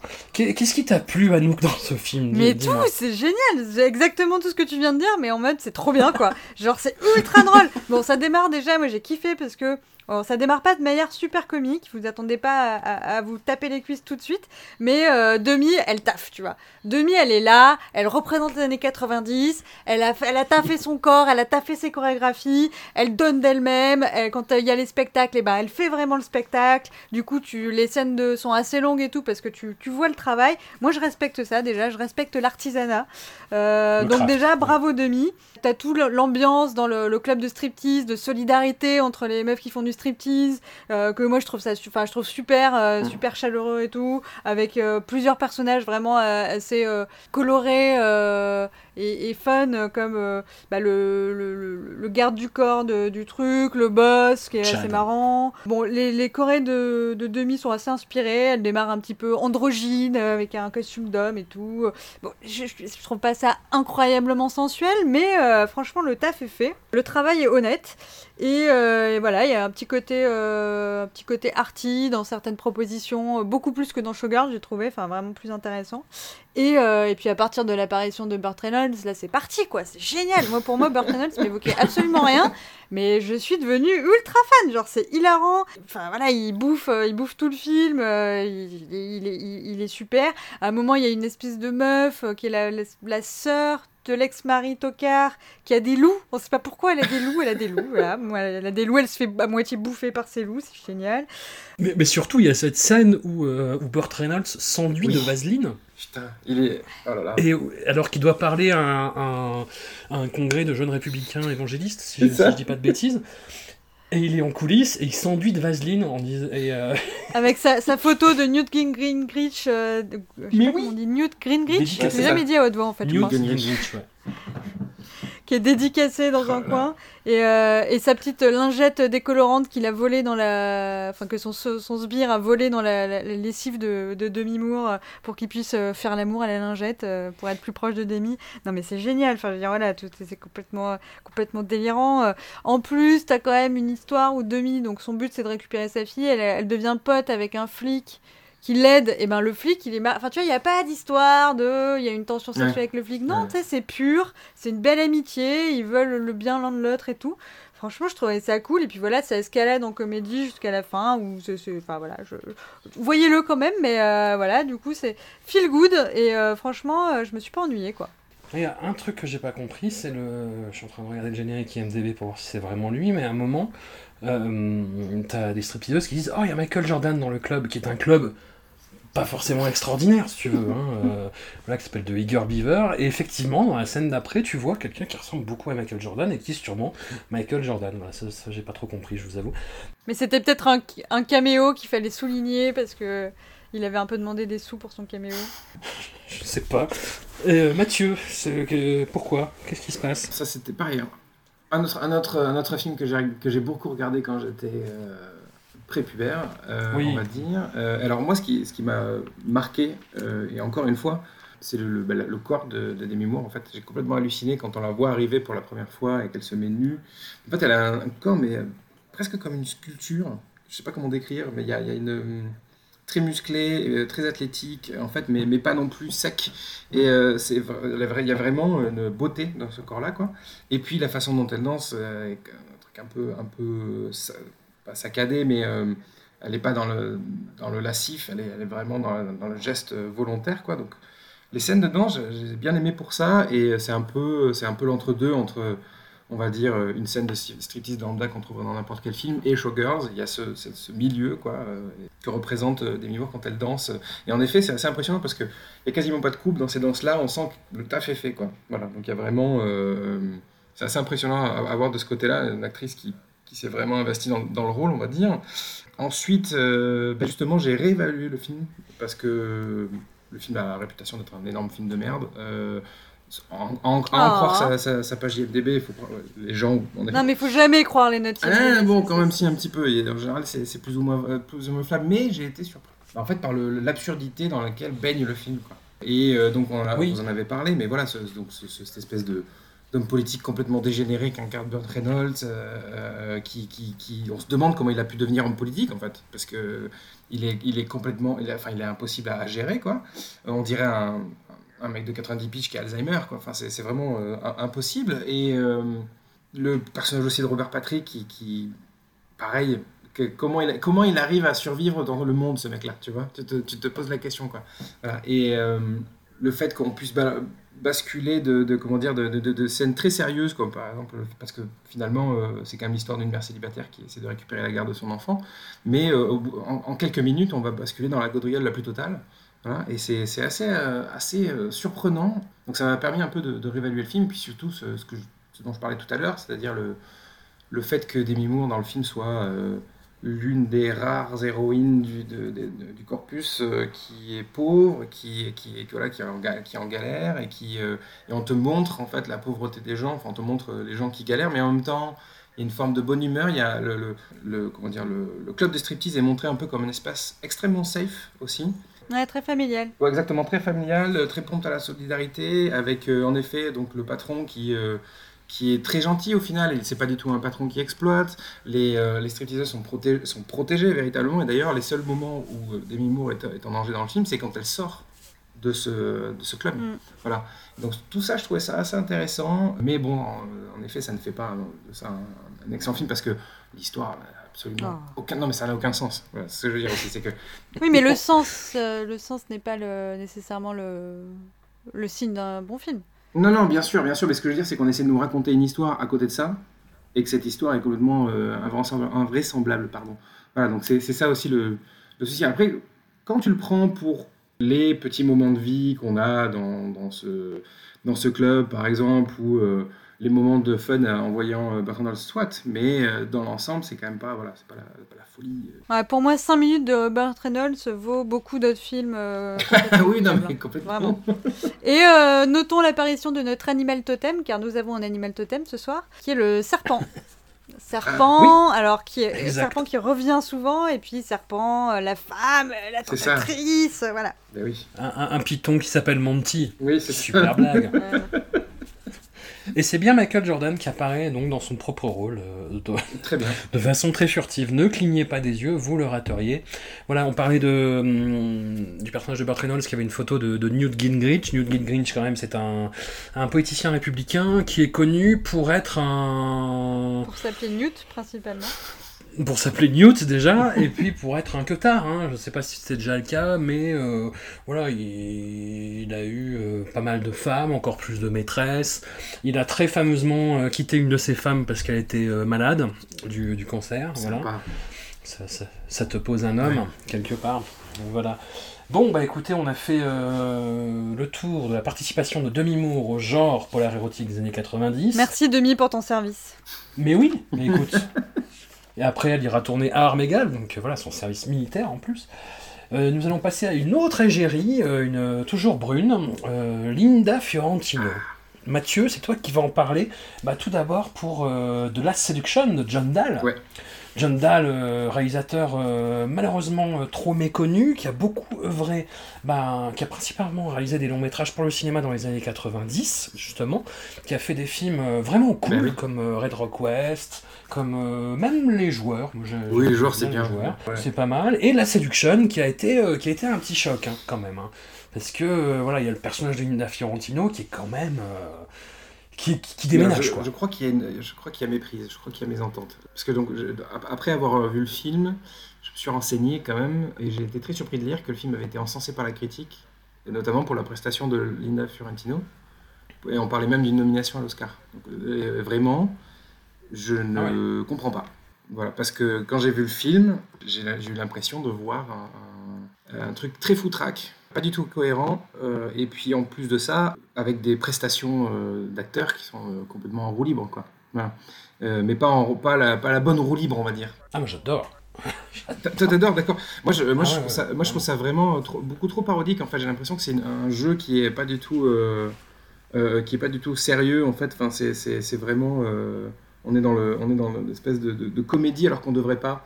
À, à l'exception de Bill Pullman qui lui me fait beaucoup rire dans le film. Et je trouve que justement Linda Fiorentino, le, le, parcours de son personnage est intéressant. euh, dans, dans le sens où en fait elle incarne une sorte de, de, manique pixie dream girl mais inversée donc c'est une, une- une New-Yorkaise qui arrive dans cette espèce de village euh, de l'État de New York, mais très très très très en haut, très très au nord.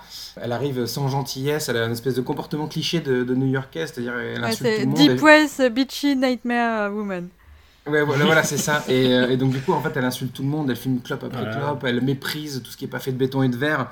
En fait, non, mais elle est, vra- elle est vraiment. euh, Enfin, tu vois, c'est- vraiment c'est le cliché absolu de la new-yorkaise que se font les bouseux, on va dire. Voilà, enfin, ou les, les gens, du, euh, les gens de, de, de la campagne, quoi. Voilà. Et jusqu'à son, euh, jusqu'au jusqu'au pseudo qu'elle va se prendre pour, pour se fondre dans la masse, qui est Wendy Croy, qui est donc une sorte de voilà une sorte de- d'anagramme de New York quoi. Voilà, donc je trouvais ça, je trouvais que ça manquait vachement de subtilité et puis dans son jeu, elle n'était pas Enfin, je sais pas, j'étais, j'étais pas euh, euh, euh, convaincu par sa démarche, mais néanmoins, enfin, Fiorentini, c'est toujours un oui, voilà, pour moi. Euh, j'apprécie toujours parce qu'en plus, elle a, à contrario des, autres actrices qu'on, verra dans ce, corpus, donc que ce soit Sharon Stone, que ce soit Demi Moore, que ce soit même, on peut prendre même Kim Basinger, par exemple, ou Rebecca de Mornay, toutes ces actrices-là sont très ancrées dans, la période dans laquelle elles jouent, alors que je trouve que Lina, Fiorentino a peut-être quelque chose de plus... de, comment dire de- Intemporel? Ouais, voilà, intemporel, et puis même presque anachronique en fait, parce qu'elle elle a, elle a une gueule à jouer dans des films noirs des années 40.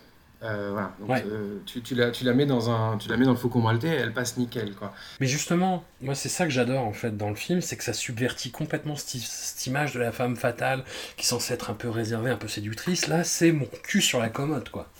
Ouais, mais c'est ça, mais moi du, bah, du coup j'ai eu un peu de mal à rentrer là-dessus. Euh, donc je trouve qu'en effet ça, ça, ça s'insère bien dans l'histoire, mais que la façon dont c'est fait, la, la façon dont c'est joué, euh, ça m'a posé un, un gros souci. Puis bon, après, euh, et là c'est pas la faute de Linda Fiorentino, c'est la faute de Peter Berg. Je trouve que Peter Berg est absolument insupportable dans le film. Ah mais il est, il très mauvais comme acteur. Exactement, c'est une catastrophe. Euh, en plus, on dirait qu'il a fait un AVC, il n'arrive pas à articuler, c'est horrible. Voilà, donc, mais, mais bon, le- le- en plus, le côté, je sais pas, la New-Yorkaise un peu chic qui débarque euh, à Buffalo, ouais, ça va quoi. Je, sais pas, j'ai l'impression que ça, ça marche pas du tout. Et euh, donc, j'ai pas, je crois que je passais un peu à côté du film en fait. Voilà. Et, euh, ça m'a fait du mal pour John Dahl qui, en effet, fait des films qui sont plutôt sympas. Et quand je l'ai vu, je me suis dit, bah, en fait, j'ai l'impression qu'il y a eu un mismatch, quoi. Anouk. Oui, tu Alors, euh, déjà, je suis hyper gênée parce que je viens de me rendre compte que Linda Fiorentino euh, joue euh, aussi dans Jed, dont on va parler. Je n'avais pas Oui. du tout reconnu la personne. Donc, mes excuses à Linda. Euh, ceci étant passé, euh, je, je- je souffre, je, ne, je reconnais mal les gens hein, de manière générale. Donc, ne m'en voulez pas. Ceci étant passé, j'ai passé un bon moment. Je me suis laissé porter. Est-ce que je le reverrai? Non, enfin si sûrement parce que dans six mois j'aurai oublié l'histoire, donc ça me dérangera pas, mais là tout de suite non. Mais franchement, euh, euh, moi qui vois peu les, voir les trucs venir, euh, ça ça- m'a plu. Il y a hum, un truc qu'on retrouve pas mal dans les films de la sélection, c'est qu'il y a pas mal de débats éthiques autour des meurtres. C'est genre où les gens se posent la question, genre est-ce que tuer quelqu'un on est sûr que c'est mal, en vrai c'est peut-être bien, c'est pas si grave que ça et tout. Ce qui rentre dans la, logique hein, de, de, de- bah, on, a, on a un peu envie de mourir soi-même, la vie n'a plus de, prix puisqu'elle n'a plus de sens, elle a moins de prix. Donc voilà, on retrouve un petit peu ça. Bon, je trouvais ça malin, tout son truc, où euh, voilà, elle pitch le meurtre et puis elle dit qu'elle a tué des gens, mais en fait, bon, voilà, c'est un peu malin, moi ça ça m'a plu. Et puis ça m'a donné vachement envie de voir, de revoir Gun Girl euh, pour une raison qui, je ne sais pas pourquoi. Enfin, si le un petit peu, euh, un petit peu manipulateur, un petit peu bossy, euh, ça, ça- ça m'y a fait penser. Et j'ai passé un très bon moment également à revoir Gun Girl. Donc voilà, merci à ce film euh, et merci à Linda. Bah, Linda Fiorentino qu'on retrouve donc à l'affiche de Jade de William Friedkin, Paraît-il. qui... des rumeurs, des rumeurs. non, euh, On n'est pas, on n'est jamais sûr de rien. Film euh, bon qui a été charcuté euh, à sa sortie, qui ne retrouve pas forcément grand lustre dans sa di- director's cut euh, qui est euh, sorti juste aux États-Unis dans un rip VHS un peu dégueu en plus. Enfin voilà, il y a juste la fin qui change un petit peu. C'est un scénario de Joe Esteraz, le grand Tiens, retour, tiens, tiens. cet escroc. Voilà. Euh, film qui a un casting par ailleurs assez sympathique, puisque outre Linda Fiorentino, on a David Caruso en flic très très énervé. Oui, mais il y a toujours, Voilà. toujours les, les- les gens très très énervés de David Caruso au cinéma. J'ai jamais compris pourquoi. Ça lui va pas du tout. Enfin, je trouve que ça lui va pas du tout. Et il joue toujours les mecs un peu casse-cou, un peu bagarreurs.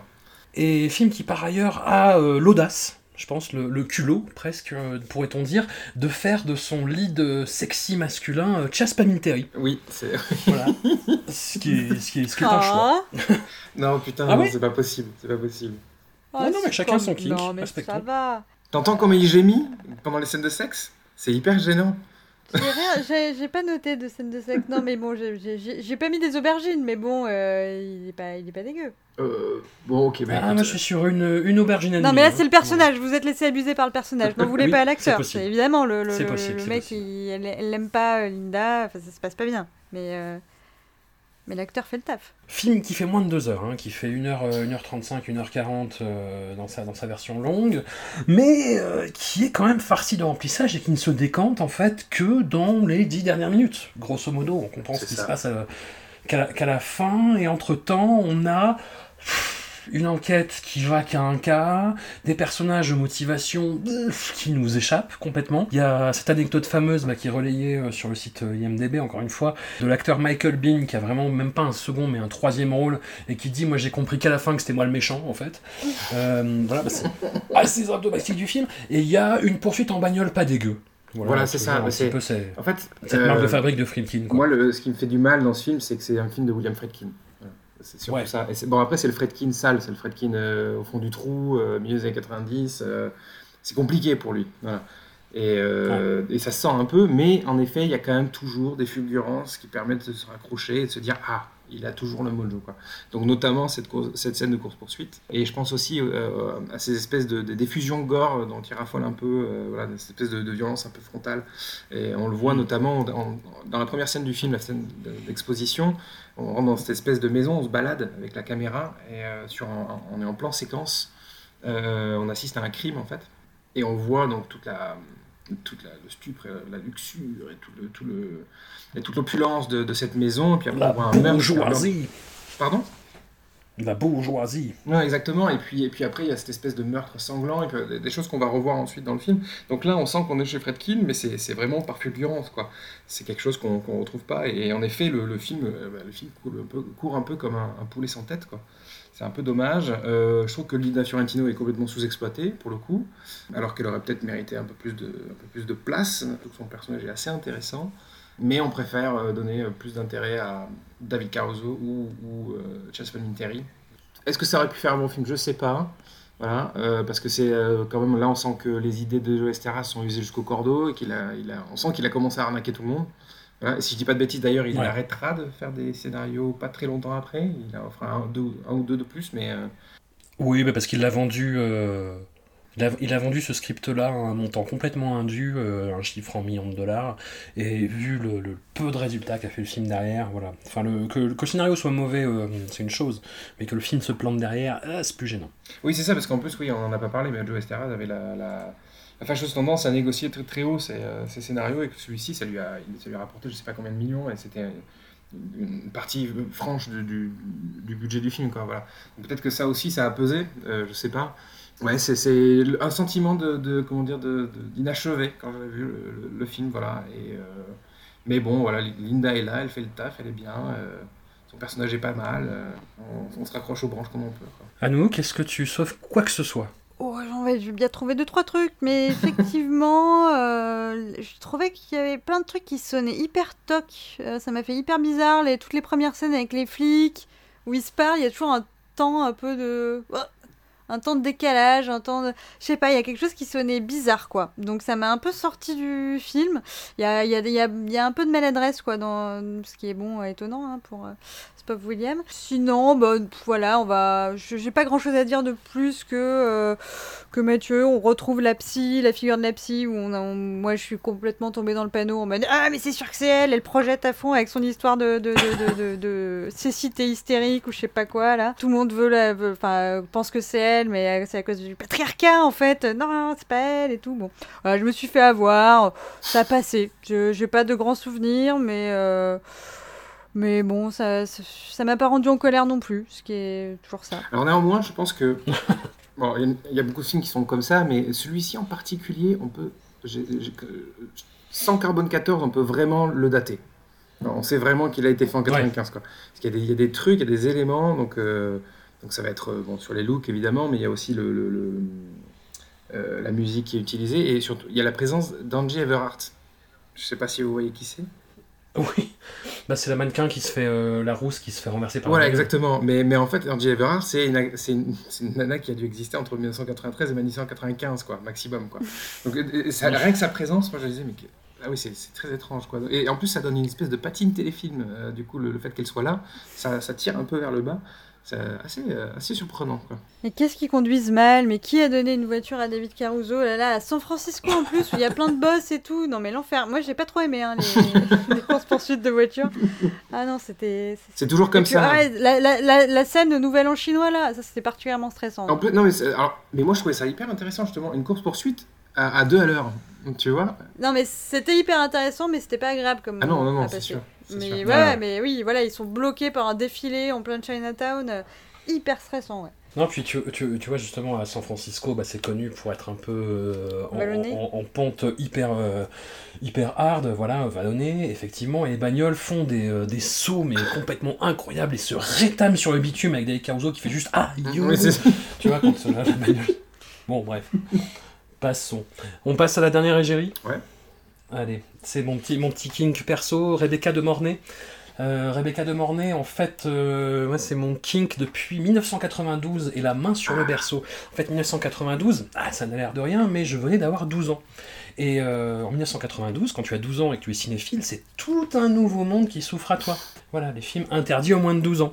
Et donc, j'ai euh, bah, j'ai savouré cette espèce de vague euh, pré-polar érotique, mais qui était un petit peu dans le polar un peu, un peu sombre, mais on sait pas trop, thriller un peu domestique, tout ça. Bah, Obsession fatale avec Ray Liotta, euh, Jennifer Haidt avec euh, Uma Thurman et Andy Garcia, et puis donc La main sur le berceau, où Rebecca de Mornay joue une babysitter psychopathe.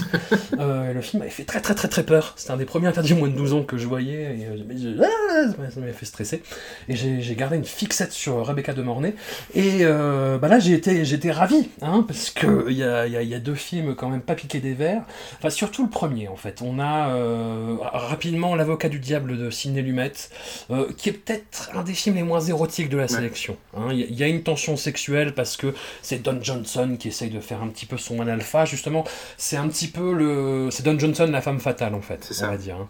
T'avais cette théorie Anouk sur euh, Don Johnson joue Sharon Stone dans Basic Instinct, c'est un peu ça. C'est un peu ça.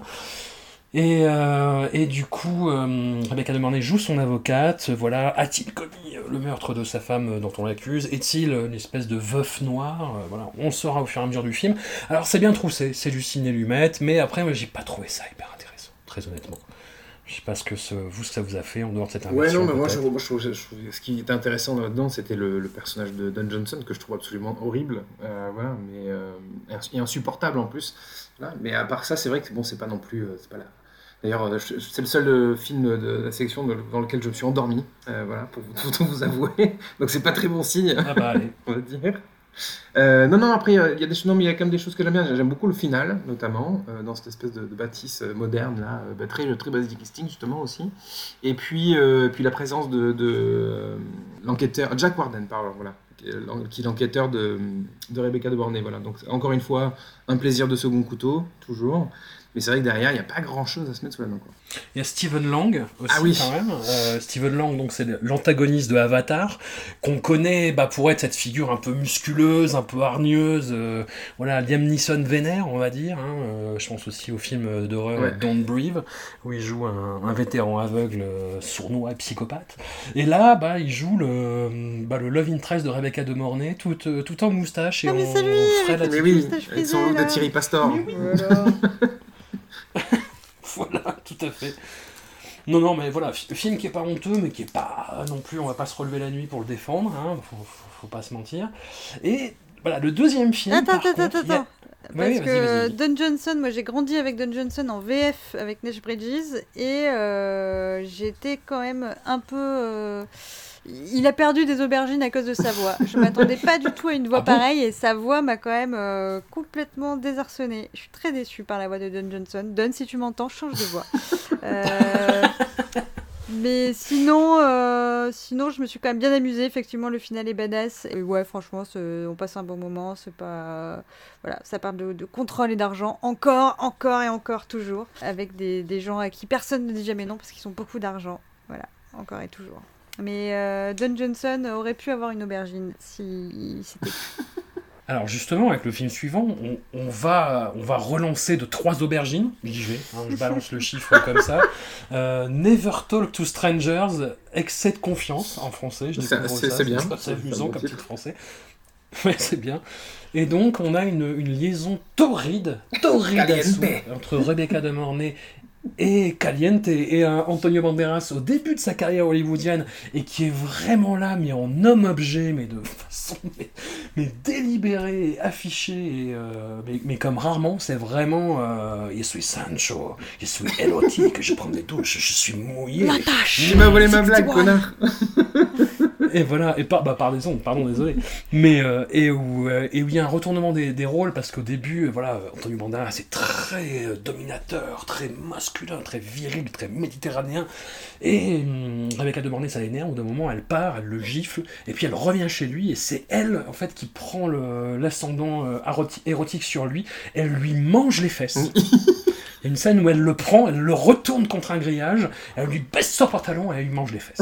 Alors, un grillage. Précisons que le grillage est chez Tony. C'est ça. c'est- Antonio. Et chez Tony. Antonio, il a une Et voilà. baraque entièrement constituée de grillages. Il n'y a pas de mur, il n'y a que des grillages. C'est- Il vit dans un vestiaire, une en moto fait. au milieu. Euh, ouais. oui, c'est un peu ça. Et en plus, il sort de sa douche, il a les cheveux mouillés, et, euh, il a le. Il a son pantalon qu'il a même pas, euh, qu'il a même pas euh, braguetté, tu vois. Et elle le regarde, elle fait c'est comme ça que j'aime mes hommes, mouillés, soumis. Oh, je crois que c'est à peu près ça la réplique. Et le film, euh, dis- disons voilà, il y, a- il y a ce truc là qui est marrant, il y a ce truc de de- d'érotisme mais complètement pété du bulbe et du casque. Et à la fin, ça revient vers un truc un peu euh, psycho bitch, un peu plus classique, qui m'a un peu déçu. Très Ah. honnêtement. Bah, euh, c'est comme ça, mais euh, ouais, ouais, non, je... trois aubergines. Je reste sur mes trois aubergines. C'est bien déjà. Euh, T'as pas parlé du personnage de Harry Dean Stanton Ouais. qu'on voit au début Oui, qui pour Oui, moi est oui, les oui. répliques les plus cultes du film qui bon euh, effectivement le film ne suit pas derrière euh, ce- ce- Ah ces promesses là mais ça démarre il dit euh, Dr Taylor donc c'est la psy la psy wink wink Rebecca demandé moi j'ai rien appris. À chaque fois je me fais avoir comme une bleue. J'étais là oh la pauvre Rebecca et tout. Bam! Bon bref je, je ne spoil pas mais il faut vraiment que vous soyez naïf comme moi pour pas le voir venir au bout d'un moment euh, voilà, il dit euh, je, je trouve que le sexe c'est surfait, Dr Taylor. Bam. Euh, après il dit tout n'est que divertissement, c'est la seule valeur qu'on reconnaît de nos jours. Bam bam. Et je trouve que voilà, il donne une gravitas au film qui est peut-être une promesse un peu trop haute, pas, parce que clairement derrière, à part, euh, enfin voilà, le, le reste est complètement bouffé par euh, Tony euh, en, en- en petite chemisette qui sert ses, ses verres de l'attache 61 euh, de, de bouteille à 700 dollars à, à- à Rebecca. Du coup, c'est forcément sur la mémoire, moi ça m'a complètement bouffé le film, je ne me souviens plus que de cette scène, quoi, c'est terrible. Donc je me souviens que voilà, Rebecca a du mal à faire confiance parce qu'elle a trop souffert dans son passé, que du coup euh, ils font des exercices de confiance, qu'elle travaille sur les questions de, de personnalité euh, multiples. c'est une, grande thématique qu'on a déjà vue et qu'on on n'en finira pas de voir. hein. Et c'est tout. Euh, Le reste, je ne me souviens que du, que du Latache 61. Mathieu, est-ce que tu as retenu plus de choses? Bah, alors, euh, bah, moi j'ai en effet retenu pareil le, le- le fait de servir du vin comme du thé euh, marocain, de façon très sexy. Le, le mordage de fesses, évidemment. Et puis, et puis, et puis, j'ai découvert euh, que la- la- le réalisateur du film, c'était Peter Hall. Je ne sais pas si vous voyez qui est Peter Hall. Très mal. Pas du tout. En fait, c'est c'est- en fait, c'est un, c'est un des plus grands réalisateurs, euh, pardon, un des plus grands metteurs en scène de théâtre britannique de la deuxième euh, moitié du XXe siècle, en fait. Donc c'est- c'est D'accord. Bah ça se sent pas du tout. oui, eh bien, exactement. Et c'est- donc, quand j'ai vu ça, je me suis dit, oh là, attention, attention, qu'est-ce qui, qu'est-ce qui se passe? Et euh, en fait, c'est pas du tout. euh, c'est comme si, je sais pas, je évidemment, je suis nul en théâtre, donc je vais pas trouver d'exemple. Mais euh, je sais pas, c'est c'est comme si Antonin Artaud s'était mis à, à faire un, un film comme ça, quoi. Un téléfilm d'M6. Et donc, euh, donc, donc, du coup, quand on voit ce truc-là, on se dit, mais en effet, qu'est-ce qui s'est passé, quoi? Mais sinon, ça reste quand même globalement fun, faut bien le reconnaître, ça part dans tous les sens, c'est très con comme film, voilà, Ah oui, euh, euh, ah oui. jusqu'à son dénouement, euh, qui, euh, pour le coup, je n'ai pas vu venir non plus, euh, parce que justement, ça part dans tellement, tellement partout, ça tire des, des- des lasers dans tous les sens, donc du coup, c'est, ça permet de, de- comment, ça fait une sorte de diversion qui fait qu'on n'arrive pas trop à comprendre qui a pu faire quoi, voilà. Euh, on, se rend, on se rend quand même vite compte que, que finalement, euh, Tony euh, n'est pas si problématique que ça. Voilà. Mais, euh, mais bon, euh, c'est même compliqué de, réussir à trier le bon grain livré dans, le film. Et, euh, et moi, j'ai bien aimé, franchement. Voilà, j'ai passé un, bon moment où je me suis bien marré. Alors, je sais pas si c'était le but, mais. Puis moi j'étais super per- perturbée par l'histoire d'ascenseur. Je sais pas, à un moment il dit regarde le 60e étage c'est le mien. En fait après il monte, ils sont qu'au troisième étage. Après il, a sa moto directement de l'ascenseur. Ça n'avait pas de sens. Physiquement, géographiquement, ce, film ne faisait pas sens pour moi. Oh, on n'est pas au bout de nos peines. Euh, un chat mort, signalons un point chat mort. Oui, oui, c'est important. Euh, ouais. car euh, il, y a, il y a, et c'est un, de- un des moins que j'ai noté pour cette Trigger sélection. warning, euh, Un charmant. point moins, beaucoup d'animaux morts. Ouais. Les chats, je m'en fous parce Oui. que j'aime pas trop les chats. Mais de manière générale, il y a quand même beaucoup d'animaux morts. On a vu un python mort. Là, on a un chat mort. Et malheureusement, il y a des lapins et des chiens qui ne, ne s'en sortiront pas toujours. euh, Bah, le, le lapin, c'était dans Liaison Fatale. C'est vrai, le lapin, c'était dans Liaison le, Fatale. le chien, ça arrive après. Effectivement, c'est un bel instrument de vengeance, l'animal. On va entrer, bon, on a fini avec les euh, nos, nos phares. On va entrer dans le corpus, on va aller un peu plus vite sur les, Bah les films suivants parce qu'ils sont pas forcément euh, hyper, hyper intéressants. Donc, nous allons entrer dans le, dans le dur, dans le tout venant euh, du polar érotique des années 90. Euh, j'ai envie de commencer avec un film que j'ai rajouté au corpus sur le tard parce que je suis allé euh, comme un canari dans la une mine. Mais oui, mais grave. Mais consentant. Mais consentant, voilà. Et euh, ce, ce film, justement, c'est un film d'Alan J. Pakula, contre toute attente. hein. On a décidé de les mettre, bah, et voilà, si les nous mettent en moins bien, Alan J. Pakula, non, je suis méchant. si, si, si, si, Ah, c'est vrai. Euh, c'est un peu Ah ouais. ça, hein, en même temps. Euh, donc, Consenting Adults, euh, ce film de 1992, qui ne pourrait pas être plus 1992 s'il essayait. Bah, c'est un peu tendu de voir ce genre de film en ce moment, parce qu'il y a vraiment de la promiscuité, et à l'époque où on est avec les confinements, ça énerve. Tu vas voir des gens qui font du jogging côte à côte, bah, moi Oui, ça me stresse. aussi. voilà, c'est comme ça.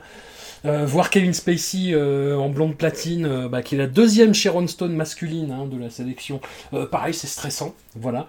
Le personnage de Kevin Klein, qui est un abruti mais fini en fait, qui se, mais, mais, mais vraiment, hein.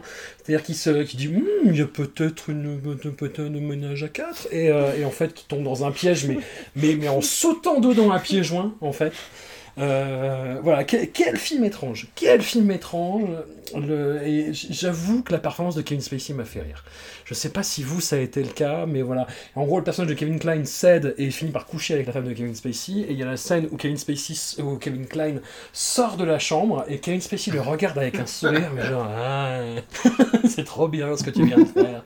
C'est voilà, et, la suite du film a beaucoup fait rire aussi. Enfin, est-ce que, est-ce que ça a été votre cas ou est-ce que ça a été une tannée euh, dans la dernière ligne droite? Ouais, non, non, non, je, euh, même sentiment que toi, François, c'était euh, fun quand même, parce que parce que c'est quand même. euh, on est, comme tu dis, c'est Kevin Klein qui joue un, un abruti fini, Kevin Spacey qui est.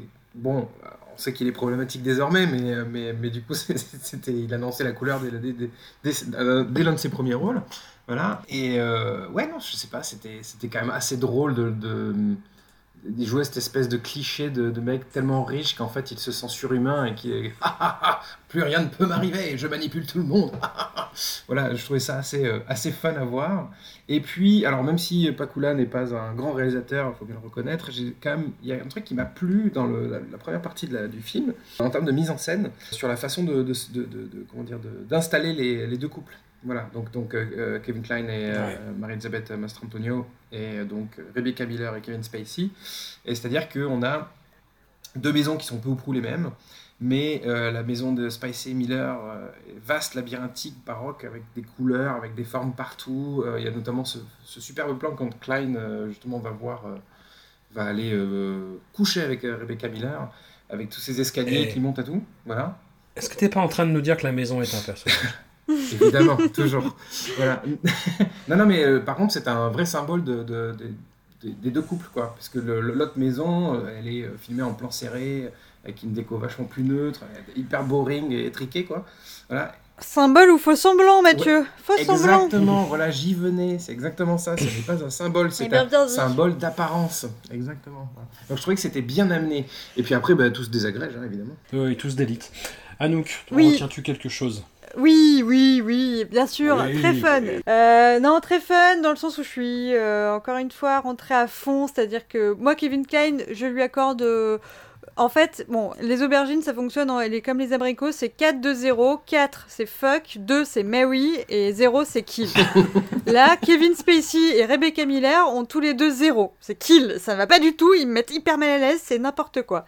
Ouais, et ben, ouais. Priscilla et Richard, notre petit euh, Kevin Klein et mon soleil Marie-Elisabeth Mastrantonio, qui est vraiment une présence euh, ultra chaleureuse, ultra apaisante pendant tout le film. Euh, tous les deux ont droit à leurs petites deux aubergines, c'est-à-dire qu'ils sont pas sexy, ils font pas rêver, c'est pas hot, hot, hot, mais euh, quel beau couple Euh, Le petit Kevin Klein qui est compositeur de jingle de pub, bah moi ça m'intéresse de voir ça, ça m'intéresse de le voir enregistrer ses trucs en, démarrage de film. Priscilla qui est vraiment choupette comme tout, je sais pas, qui, qui, qui, veut pas parler aux voisins, mais en même temps elle veut un peu des amis et tout, qui, qui, qui le soutient tout le temps, euh, non, qui est vraiment euh, superbe, et les deux autres qui font, euh, voilà, qui, qui, mettent ultra mal à l'aise. Bon, Kevin Spacey, on n'en parle pas pourquoi, n'importe qui qui a déjà vu Kevin Spacey comprendra pourquoi. Mais Rebecca Miller, quel enfer quoi! Les scènes où il étreint Marie-Elisabeth Mastrantonio Euh, ouais. en mode Ah, Ah. on est complices. Euh, Ouais, non, mais la touche pas, la touche pas.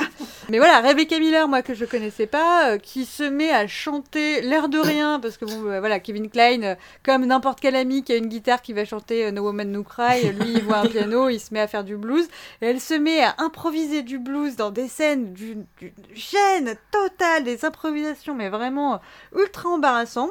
Elle chante tout le truc. Moi, bah, d'ailleurs, un de mes passages préférés du film est un passage chanté, c'est le, le moment de Noël où euh, t'as Kevin Spacey, enfin donc les deux qui sont devant la baraque de leurs voisins qui font Five Golden Wings. Et ça dure hyper longtemps en fait ils chantent un chant de Noël mais c'est ultra long.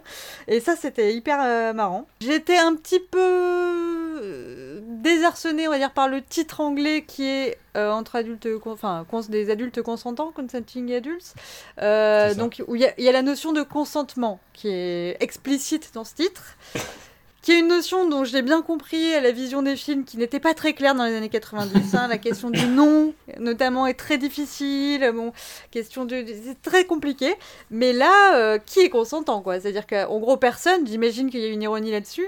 Mais euh, la question morale est très vite éludée. Alors autant je trouve que Michael Douglas dans euh, Liaison fatale élude assez vite la question morale au début sur bon tromper ma femme. Bon, oui, pourquoi pas? Après tout, j'ai un week-end libre. On y va. Ah oui, mais Très Anouk, bien, Anouk, mais euh, oui. sur, sur la bande audio, dans Harcèlement, combien de fois il dit non 31. 31 fois. C'est vrai, 31. parce qu'il a appris, le petit, depuis, il a appris. Mais un qui n'a pas appris, c'est Kevin Klein, et qu'en gros, euh, il se dit euh, oui, très bien, on va échanger nos femmes. Le plan n'étant pas de leur proposer, le plan ça. étant de faire voir si elles ne s'en aperçoivent pas. Ça se trouve, ça passe. Ce qui quand même est un peu gros, ok, je veux bien qu'après quelques années de mariage, t'es pas tout le temps en train de te reluquer, mais quand même, tu te connais un peu, enfin bref, ça me paraît bizarre. Donc d'un coup, j'étais là en mode, mais là, du coup, on assiste à un viol, c'est pas super clair, la meuf est à moitié endormie, bon, ok, je suis un peu gênée.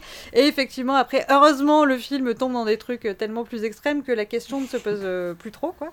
Mais voilà, Priscilla reste superbe. Kevin Spacey reste euh, terrifiant. On a des petites scènes. Moi, j'ai bien aimé la, la relation entre les, la bromance un peu entre les deux hommes qui, au début, bon, ils font du jogging, après ils font du vélo, après ils font de la boxe. Et chaque, chaque scène comme ça, ça escalade de plus en plus dans des, dans des sports euh, de plus en plus extrêmes.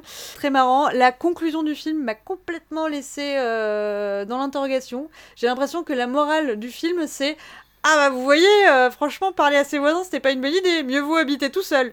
Euh, C'est un non, peu ça, c'est ouais. vraiment pas le- la, la leçon à en tirer, quoi.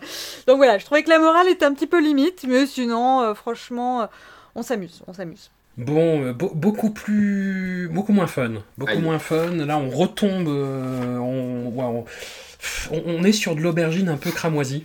En fait, sur de l'aubergine mal cuite, avec Body of Evidence de Uli Edel, qui est le premier vraiment euh, reliquat, euh, imitation, euh, copiage de Basic Instinct, mais avec Madonna dans le rôle de Sharon Stone. Madonna, qui était cette, LG cette égérie complètement sulfureuse, qui avait sorti son bouquin érotique à l'époque, euh, il n'y a pas très longtemps de ça. Et puis Willem Dafoe, euh, ah, qu'on n'imagine pas trop comme ça en fuckboy, mais, mais pourquoi pas. Et, et là, on est vraiment ouais, dans du Basic euh, Instinct-like. hein. Enfin, on va y aller rapido si ça vous embête pas, parce que film pas très intéressant, en dehors de l'usage de la cire, peut-être. Mais qui ne se mange pas François ne dit pas ça. Il ne faut pas manger la cire, je crois que c'est pas bon. Il faut faire attention à la cire qu'on utilise pour ça. Parce que Madonna ingère de la cire. Voilà, moi je Oui. voudrais dire à Oui. nos auditeurs, euh, prenez de la cire bio. Trigger warning. Voilà. Voilà. ouais, de la cire comestible. Non, mais Will- Willem, euh, quatre aubergines. Ah ouais Willem, on, bah, après, peut-être que je suis un peu euh, perturbée par ma vision derrière d'Evan Trier, mais Willem en queutard, j'y crois à donf. Quoi. Euh, je, je pense que t'as le. Oui, non, oui, ouais, oui, je- oui. ouais, il, a- il s'est passé un truc, t'as vrillé euh, c'est pas possible parce qu'il. Non, mais j'ai pas dit que moi, il me faisait de l'effet de fou. J'ai dit que par contre, en fait, en gros, ce qui me fait de l'effet, c'est pas tant qu'ils sont mon type, tous ces mecs sont ultra moches, mais c'est que c'est s'ils sont crédibles en mecs super excités. Ah, Et ben, euh, Willem, il est ultra crédible en mec oui, super oui, excité. oui, quoi. absolument. Tu sens qu'il a envie de besogner. C'est voilà. c'est- ouais. Ouais, c'est ça, ça, ça le démange tout le long. Il fait Bon, allez, allez, on y va, allez, allons-y. Et quel irrespect pour Julianne Moore. Oh là, mais c'est Julianne ça. Moore qui joue sa femme Mais- quand même. Ah, ça m'a fait Incroyable parce que du coup, Julianne Moore est ta femme et toi tu, tu, tu vas. euh, Bon, tu vas chercher. Bon, c'est Madonna, certes, mais quand même, quoi. Res- res- respecte Julianne. Voilà. Et, et puis, non, mais il y a, y a- y a des- il y a des scènes, mais. Alors, déjà, en effet, donc, le, le film il copie peu ou prou Basic Instinct, hein, dans, dans son, dans son histoire, euh, on va dire, à peu près. Dans ses Ah bah, personnages, ses caractérisations, etc. Et on sent, bah, du coup, comme on connaît Basic Instinct, on sent le truc arrive à 10 km. Donc, euh, donc c'est même pas fun de ce côté-là. Il y a des scènes de sexe, mais qui sont d'un ridicule au possible. La scène de, de- du parking, j'ai trouvé ça mais tellement nul. Enfin, en termes de mise en scène et puis de, de, enfin comment dire, d'érotisme, tu ressens rien, c'est plat. C'est vraiment. euh, Il y a un petit sens d'urgence quand même. Moi, au bout d'un moment, ça a fini par marcher sur moi, mais euh, c'était peut-être à l'usure. ouais, je sais pas. euh, Madonna peut être une bonne actrice. Ici, je la trouve Ah oui, catastrophique. elle est pas bien. Vraiment, elle est dans un, dans un registre euh, semi-parodique. C'est ça. Mais c'est parce qu'ils l'ont appelée Rebecca, ils voulaient lui faire jouer une rôle- un rôle de blonde Hitchcockienne, quoi. Ils ont, ils ont essayé de plaquer un truc euh, qui était pas forcément pour elle. Ouais, c'est possible. Mais, mais en plus, et puis cette, cette, morale, cette morale de fin. Donc, euh, bon, désolé, on va spoiler, mais euh, euh, donc euh, Madonna s'en tire après son procès, alors qu'elle a commis le crime. Elle, finit par se faire buter, et je il y a Chaz Palminteri. Non, c'est Joe Montagnier. Ah, Joe Montagna, oui, pardon, je les confonds tout le temps, pardon, excusez-moi. Euh, Joe Montagna qui, qui regarde son cadavre flotter dans l'eau- et euh, William Dafoe qui lui dit T'as perdu? Il lui dit Non, j'ai gagné. genre, c'est quoi la morale? C'est genre, je m'en fous, elle est morte, tu vois, tout ce qui compte. Ok, cool, et, donc toi, t'es un procureur, quoi. Ok. Moi, ça m'a laissé un peu. euh, un peu mal à l'aise. Ouais, ouais, j'ai noté aussi. C'est vrai que c'était c'était- c'était Voilà. gênant, ça. Très très gênant, film euh, pas tant gênant mais euh, assez ennuyeux, j'ai trouvé en fait. Euh, euh, Final Analysis, traduit euh, de ce merveilleux titre français sans chaud pour meurtre de sang-froid, avec des avocats, avec des analystes, là il y a, il y y a tout ton corpus, Anouk, qui ressort, mais au service d'un film qui se traîne, qui se traîne, qui est pas drôle, qui est on disait un peu avec Mathieu qui est vaguement fun quand il y a Eric Roberts euh, au début, jusqu'à ce qu'il disparaisse. Et après, C'est ça. je sais pas, peut-être que c'est Richard Gere moi, Ah qui qui, qui m'investit pas dans, dans l'intrigue. Bovin, C'est possible. Richard Gere, euh, enfin, c'est, j'ai jamais compris, moi. C'est un truc euh, vraiment. euh, à la limite, chez Merlick, euh, dans Les Moissons du Ciel, pourquoi pas, mais sinon, euh, c'est quand même très compliqué toujours de le voir et j'ai l'impression qu'il joue toujours la, la même façon, avec cette espèce de, de regard dans le vide. Il, est in- inexpressif au possible. Et, euh, et en plus, enfin, cette histoire est complètement enfin, ridicule. L'alchimie entre lui et Kim Basinger ne fonctionne pas du tout. Alors on sent que on a voulu réunir deux sex symboles de l'époque, mais qu'en fait ça ne fonctionne pas. Et les, en fait, les, seuls- les seuls trucs qui sont intéressants dans le film, c'est euh, ben, donc Eric Robert, tu l'as mentionné, mais aussi le, le personnage du Matterman à la limite, euh, qui est un peu plus Ouais. intéressant. Mais, mais à part ça, vraiment, te demandes euh, quel était l'intérêt, si ce n'est en effet de, bah, de, capitaliser sur deux, stars de l'époque. Alors Anouk, par contre, on est sur un versant euh, peut-être assez intéressant dans ta théorie unificatrice, parce qu'il y, y a quelque chose qui déclenche le sexe à chaque fois, bah, c'est euh, les excitants, c'est l'alcool, c'est les psychotropes, etc. Et là, il y a toute une théorie de déresponsabilisation du passage à l'acte criminel, homicide, la pulsion de mort, par l'alcool, justement. Intoxication pathologique, ouais, qui vaut pour euh, temporary insanity. Ouais, bah alors, effectivement, c'est un, un paradoxe, hein, parce que l'alcool et euh, les drogues, notamment la grande drogue de l'époque, la cocaïne, donnent à la fois l'illusion du pouvoir et du contrôle sur le moment, et en même temps, on sait que derrière, il y a une redescente et il y a une perte aussi euh, de, de, de, contrôle euh, réel. Donc, effectivement, c'est euh, c'est une perte de contrôle, mais qui à la fois peut être simulée, ce qui, euh, ce qu'ils en jouent un peu là-dedans, c'est-à-dire qu'on ne sait pas si ce syndrome il est réel ou pas. Et donc, euh, on peut en, jouer. euh, on se demande si elle ne se prend pas un, petit verre euh, pour pouvoir surjouer derrière la perte de contrôle, tout en étant extrêmement dans le contrôle. Voilà, il y a aussi les, deux sœurs, hein, les deux sœurs qui sont dans ces, deux doubles, ces, personnages un peu, troubles, doubles, qui se, passent des histoires de l'une à l'autre. Mais moi, effectivement, j'étais très, très, très fan d'Uma Thurman, euh, beaucoup moins intéressée par Kim Basinger. Euh, Richard Gere, euh, j'ai rien contre, hein, mais bon, euh, du coup, euh, j'ai pas, j'ai- j'ai- j'avais pas mon système de notation d'aubergine à l'époque, mais c'est pas lui qui m'aurait donné l'idée, quoi. Mais voilà, bon, on a encore, on a quand même ces histoires de, de femmes très intelligentes, donc forcément manipulatrices, euh, euh, menteuses, euh, qui, qui, qui manipuleraient euh, le psy. euh. C'est quand même le pre- enfin, c'est la, c'est la- la première des deux, des deux fois où on voit Richard Gere encore une fois se faire manipuler alors qu'il est psy. hein. Euh, parce qu'il y avait ce film euh, avec euh, Edward Norton, comment ça s'appelait le- Peur primale. Oui, par primal, voilà, c'est ça. Donc du coup, euh, faudrait, faudrait songer à changer de métier, Richard. Hein? J'ai l'impression. Oui, tu n'es pas très doué. Tu n'es pas très doué. On arrive à Fleur de Poison, Poison Ivy, un Ah. des rares films de cette sélection, euh, tourné par une femme, Kat Chi, et qui est un des rares films aussi, euh, peut-être, enfin avec Wild Things, mais on y reviendra après, à explorer bah, le versant Lolita en fait. Le, le côté euh, adolescente séductrice, et je sais pas si le film y arrive très bien, très honnêtement. Moi j'avoue que je, je, je sais pas du tout ce que le film essaie de raconter grosso modo. Euh, C'est-à-dire, est-ce qu'il y a un truc sur cette manipulation, et sur son côté, euh, essayer de l'innocenter un petit peu? Je- Enfin, je, je savais pas ce que le film racontait en fait, grosso modo. Est-ce que pour vous ça a été Ouais, plus clair? moi j'ai bien aimé, euh, en fait, Po- Poison Ivy. Non, mais d'accord. Euh, j'ai bien aimé notamment parce que il y a ce- ces trois personnages de femmes. Donc il y a Drew Barrymore, il y a Sarah Gilbert et il y a euh, Sybil... euh, Cheryl Ladd. Cyril Ladd, ouais, pardon, merci. Et donc, on, on- on voit trois, trois versants de femmes qui sont assez intéressants. Donc, euh, celle qui est en pleine possession de ses moyens, c'est celle qui n'a pas encore éclos et celle qui est en train de, de, de- de flétrir d'une certaine manière. Voilà. À côté de ça, on a un Tom Skerritt qui est complètement euh, absent. Donc, donc, du coup, on sent vraiment que la, la part belle est faite aux, aux femmes dans, dans- dans ce film-là, euh, quelle qu'elle soit. Voilà. Et euh, le film aurait dû être différent, apparemment. Moi, j'ai lu qu'il y avait la fin, la fin d'origine euh, voulue par, par Kachi, c'était. c'était que Drew Barrymore s'en sortait, elle partait en stop, elle fuyait.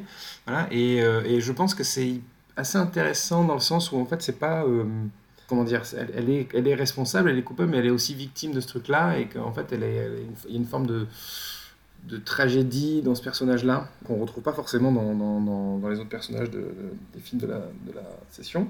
Ouais, je trouve ça, je trouvais ça assez intéressant et puis euh, puis c'est le, le seul film euh, euh, de la sélection qui arpente un côté très indie, on va dire. Voilà, c'est-à-dire que tous les autres qui sont dans, ce- ce bel écrin euh, très bourgeois, euh, très euh, maison de designer, on a que des belles pièces, etc. Ça, c'est donc il y a cette partie-là, mais après c'est quand même le c'est euh, un peu le parce qu'il faut resituer le film c'est début des années 90 donc il y a le grunge qui a émergé il y a plein de, de, nouveaux mouvements qui apparaissent aussi tout, tout toute la, partie indie qui, qui arrive, et on sent vraiment que c'est ce truc-là, et on a un peu l'impression que c'est l'indie qui s'émerge dans le, dans, le mainstream un peu, euh, dans, ce film-là, pour finalement le, bouffer euh, petit à petit, quoi. Et, euh, et c'est pour ça que j'ai qualifié le film de film Ugly Kid Joe, puisque c'est exactement ce à quoi ça ressemble. Et d'ailleurs, j'ai été surpris par la suite de découvrir qu'il y a du Ugly Kid Joe dans la, dans la, dans la BO. Voilà. Tout se recoupe. Anouk, défends-tu le film? Ouais, ouais, j'ai vraiment aimé. euh, effectivement, euh, comme dit Mathieu, donc il y a cette. Enfin, là, pour le coup, on a euh, la question de, la classe, hein, puisque Ivy vient d'un milieu plutôt pauvre et euh, s'in- s'installe dans cette maison euh, plutôt très classe euh, sup, quoi. Le perso, tu dis qu'il est peut-être plus tragique que les autres, ou plus. je pense que c'est peut-être sa jeunesse qui l'excuse, mais t'as une Rebecca de Mornay. dans La Tâche 61. Et aussi un personnage tragique avec une enfance super difficile et tout, mais Oui, oui, oui. effectivement, elle a peut-être été détruite sans retour possible, alors que là, tu te dis, avec sa- la jeunesse, peut-être pou- pourrait excuser le personnage. Et d'ailleurs, à la fin, euh, bon, euh, malheureusement, ne laisse pas beaucoup d'espoir au personnage, mais euh, la, la narratrice dit. euh, elle était peut-être plus seule que je l'étais, euh, elle me manque. Donc Ouais. finalement, elle est quand même rachetée dans ce truc-là où pour moi, voilà, c'est une histoire de, comme tu dis, c'est sur ces trois femmes. C'est euh, Ivy qui est moins en possession de ses moyens qu'elle en a l'air, parce qu'elle en a extrêmement l'air, elle aime trop pour son bien, mais en fait, elle est fascinée par la vie de euh, la mère, enfin elle essaie de, de- de prendre la place de la mère, Euh, la, la, la, la fille euh, qui est un petit peu nerd, un petit peu euh, en décalage, qui au début fait croire qu'elle est, qu'elle est noire, genre tu peux... Oui, ça se voit, mes cheveux, j'étais là, mais non, bitch, ça se voit pas, et en fait oui, bon effectivement, ça, ça- son père est pas du tout noir, quoi. Et donc et voilà, qui est un peu perdu, qui du coup est fasciné par, euh, par cette Ivy hyper sexy, donc voilà, et on, est- on est dans ce- ce- cette thématique du double où il y a à la fois de l'attirance et en même temps la volonté d'être l'autre personne, enfin une dynamique qu'on a, qui est vraiment très... euh, courante euh, dans, les, dans les relations féminines, euh, notamment assez jeunes, collège, lycée, comme ça. Enfin, c'est un truc qu'on qu'on peut retrouver pas mal. Donc voilà, ça m'a intéressé. Après, on est sur voilà une effectivement une histoire Lolita assez classique. Je dirais peut-être peut-être que l'exécution m'a moins marqué, mais le projet de démarrage avec les personnages et tout m'a vraiment plu. Donc globalement, globalement, j'étais assez. C'est un des premiers que j'ai vu. J'étais assez assez de bonne composition. euh, par rapport à ce film. Bon, et on arrive euh, bah, à notre chouchou de, de cette sélection, Color of Night de Richard Rush, avec Bruce Willis et Jane Marsh, film très très très très très sulfureux, qui a fait 6 mini-scandales à l'époque. Jane Marsh sortait de- du tournage du film L'amant de Jean-Jacques Hano, et là elle est dans un rôle encore plus euh, charnel, sensuel, et qui lui demande une implication euh, déroutante. Voilà, pour pas trop spoiler, mais disons qu'il y a- y, y un twist du film que le, le- le regard un petit peu jeune et ingénu que je pouvais avoir à, à 16-17 ans, on va dire, euh, euh, voilà, celui que j'ai à 40 ans, c'est pas le même, et tu vois le truc, tu fais ouf, oula, d'accord. Tu, tu vois le twist arriver tout de suite, en fait. Tu te dis, oulala, qu'est-ce qui se passe Qu'est-ce que vous avez essayé de faire, les enfants Ça va pas. Et hum, voilà, bon bah, twist à part, film bah, voilà, qui a été décrié, euh, vendu comme un nanar terminal. Je sais pas si c'est totalement faux. Ouais, c'est Très ça. Honnêtement. c'est un nanar. mais, mais c'est fun. Mais oui, Oh, bien, putain, sûr que c'est bien sûr que c'est Ah, fun. qu'est-ce que j'ai qu'est-ce que j'ai rigolé. Et là, on est en plein Anouk dans ta thématique euh, psy, pour le coup. Oui, Bruce Willis, Bruce Willis qui est psy, la scène d'introduction est géniale, déjà l'actrice est top. Bruce Willis craque un peu et commence à lui dire ses quatre vérités, la meuf saute par la fenêtre, voilà, ça c'est l'intro. déjà, j'ai- c'était vendu. Donc derrière, bah, Bruce Willis qui se trouve ne voit plus les couleurs suite à la conversation qu'ils ont eue, bon bref, doit se reconstruire, il est un peu perdu, il part à Los Angeles voir son pote euh, psy aussi qui est super riche. Donc là encore, on a hop, rencontre un peu de classe.